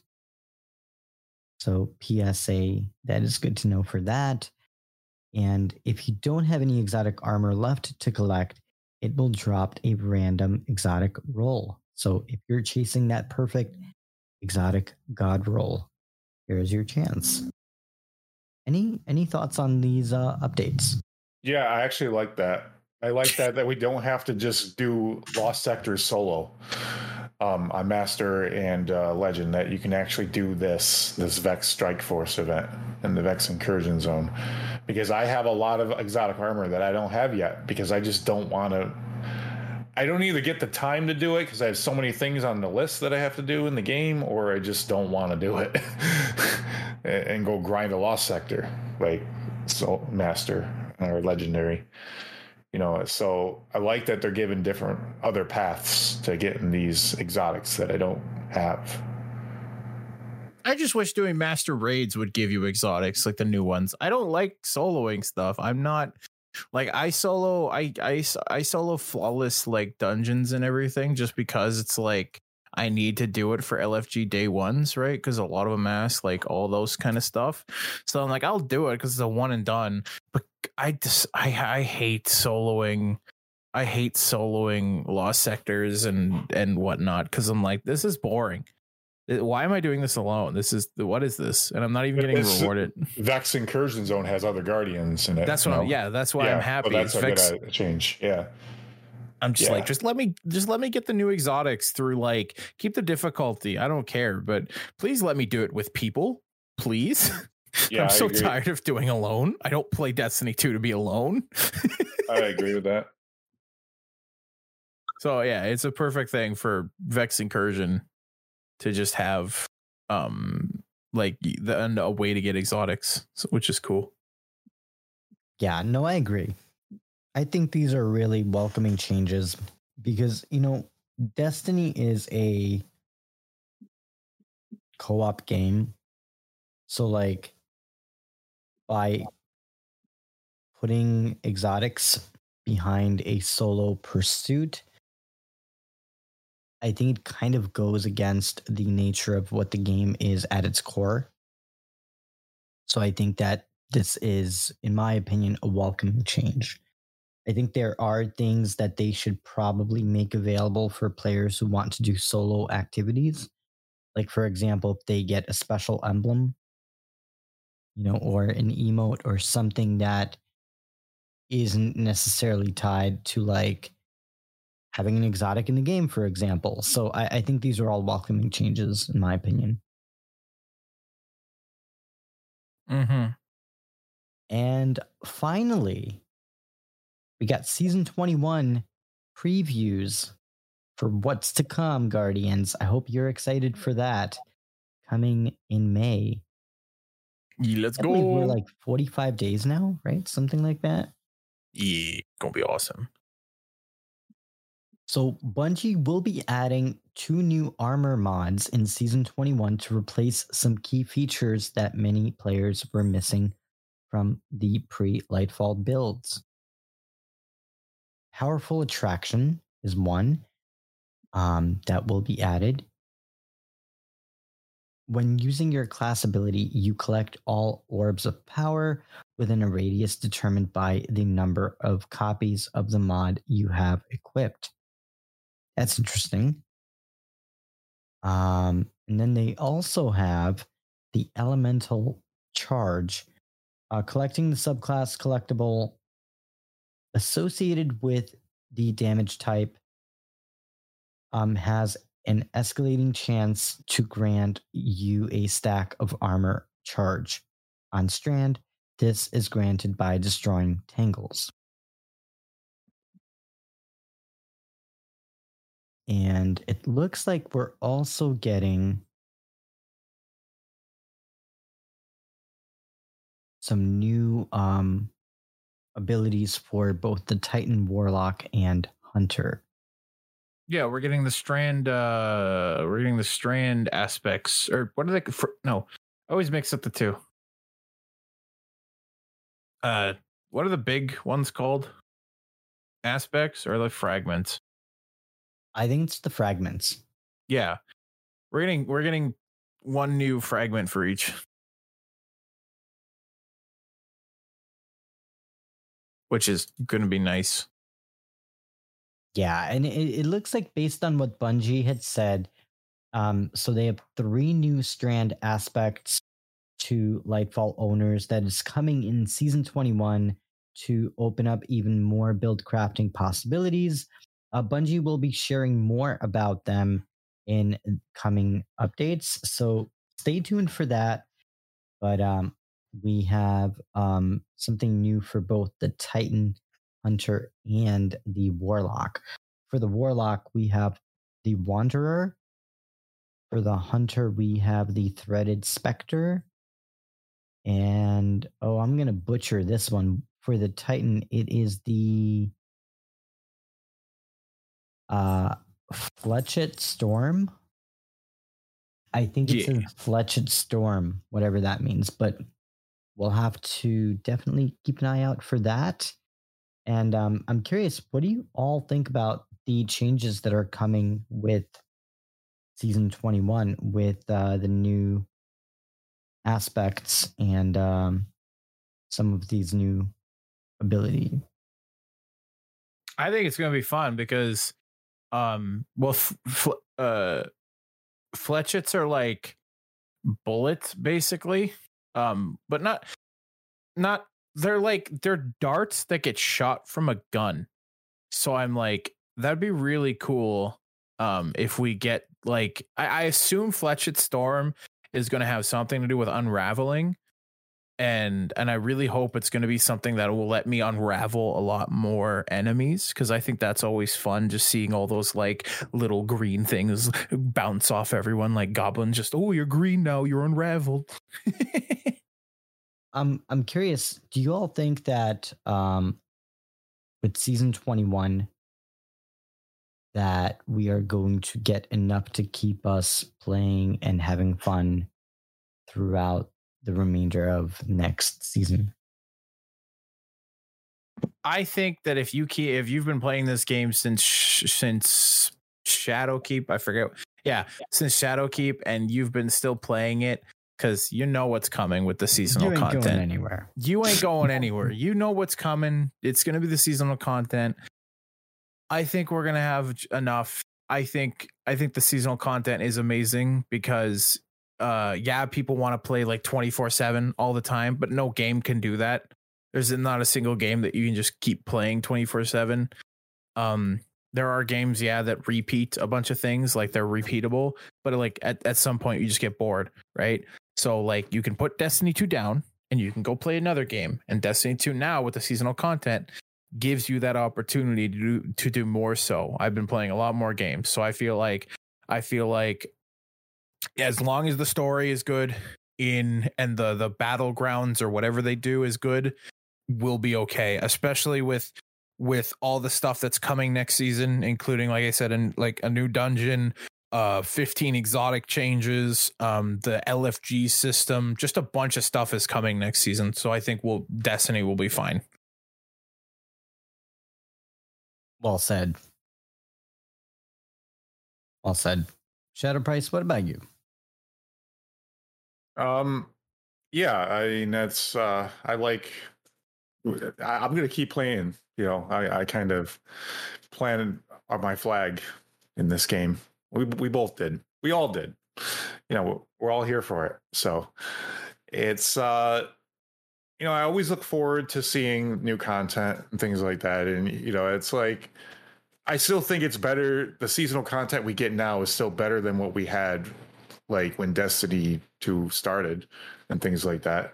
You know, I feel like they're hitting their stride with, you know, this uh, seasonal content. I just feel like it's improved. It's improved immensely since we've had it. Now, the you know, the thing that people gripe about and I can understand it is those uh you know, the the vendors when you go and you have to like get all the um the seasonal vendor and things like that, you know, and I mean it's kind of like I don't know how is it this season. It's not so much uh, seasonal vendor per se, right? I mean, there's like a just a table it's just a table. Yeah, they, there's like no NPC like at the table, right? Just I mean, spreadsheet. it's just got a couple upgrade things in it, upgrade paths, you know. So I mean, they've kind of lessened on you know uh, the power grind a little bit, but it's like every when you have a big expansion, they do have less seasonal content in it, right? I mean, Yeah. usually the because you know you got the you got the expansion of the story and the expansion, so you know they do provide less seasonal content with it not saying that it's not you know still good and i'm you know i, I am behind you know i i, I still got to play that seasonal content and everything you know and it's but i i do enjoy what i've been playing and i'm definitely going to enjoy what i'm playing next season still so it's just uh yeah i'm here for it Tech Stomper, where can the Guardians learn more about you and what you do in the Destiny community? Uh, they can check my art and updates on Twitter at D2 Tech Stomper. They can check my YouTube out at uh, at Tech Stomper 21 or just Google Tech Stomper because there's a there's a weird glitch where it'll take you to a different channel for some weird reason. Um, I have an ink blot, uh, same thing at uh, Tech Stomper. And uh, if you ever just want to message me, if you want a game or whatever, you can just check check me out there, DM me. But yeah, those are the three places you can find me. Awesome. Very cool. Well, thank you so much for joining us tonight and sharing your story. Thank you for uh, having me. It was fun as yeah. heck. Yeah, it was a blast. And uh, um, I'm glad we finally had the chance to have you on the show. And uh, thank you for sharing your story with our community. It was an absolute blast. Yeah, it's always nice to talk about Destiny because I'm always like, it's like, ew, Destiny cringe. Indeed. so it's always nice finding f- uh, some similar minds that are like, yeah, let's go Destiny, let's go. For sure. And Shadow Price, where can we learn more about you and what you do? Uh, you can follow me on Twitter at ShadowPrice79 and also here on the Destiny Show podcast every Friday night. Thank you again Very for cool. having me. And Guardians, you can find the Destiny Show podcast wherever you listen to podcasts. We're on Apple, we're on Spotify, we're on Amazon Music, and your favorite podcasting apps. You can find us every Friday night right here on twitch.tv slash the Destiny Show. You can find us over in the Destiny 2 community at destiny.show slash community. You can also find us over on Twitter at uh, twitter.com slash the destiny show. We got a website. You can find us at destinyshow.com we are going global. And you can find us wherever you enjoy destiny 2 and thank you so much for joining us tonight on the destiny show podcast. We are just getting started. We have an incredible guest planned for you next week. We have a lot of really fun guests planned for upcoming weeks and months ahead. So we hope you tune in. Guardians, thank you so much for joining us on the Destiny Show podcast. We're going to go play trials. We got to go get flawless. And we hope you have an awesome evening. Guardians, thank you for joining us tonight on the Destiny Show podcast. Good night, and we will see you Starside.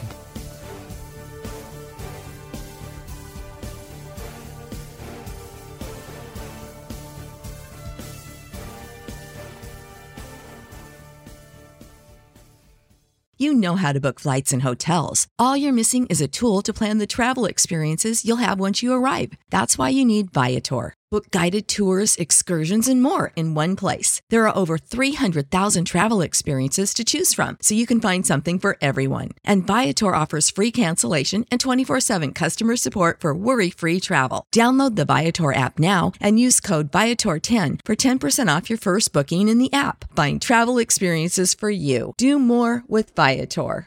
Save big on brunch for mom, all in the Kroger app. Get half gallons of delicious Kroger milk for 129 each, then get flavorful Tyson natural boneless chicken breasts for 249 a pound, all with your card and a digital coupon. Shop these deals at your local Kroger today or tap the screen now to download the Kroger app to save big today. Kroger, fresh for everyone. Prices and product availability subject to change. Restrictions apply. See site for details.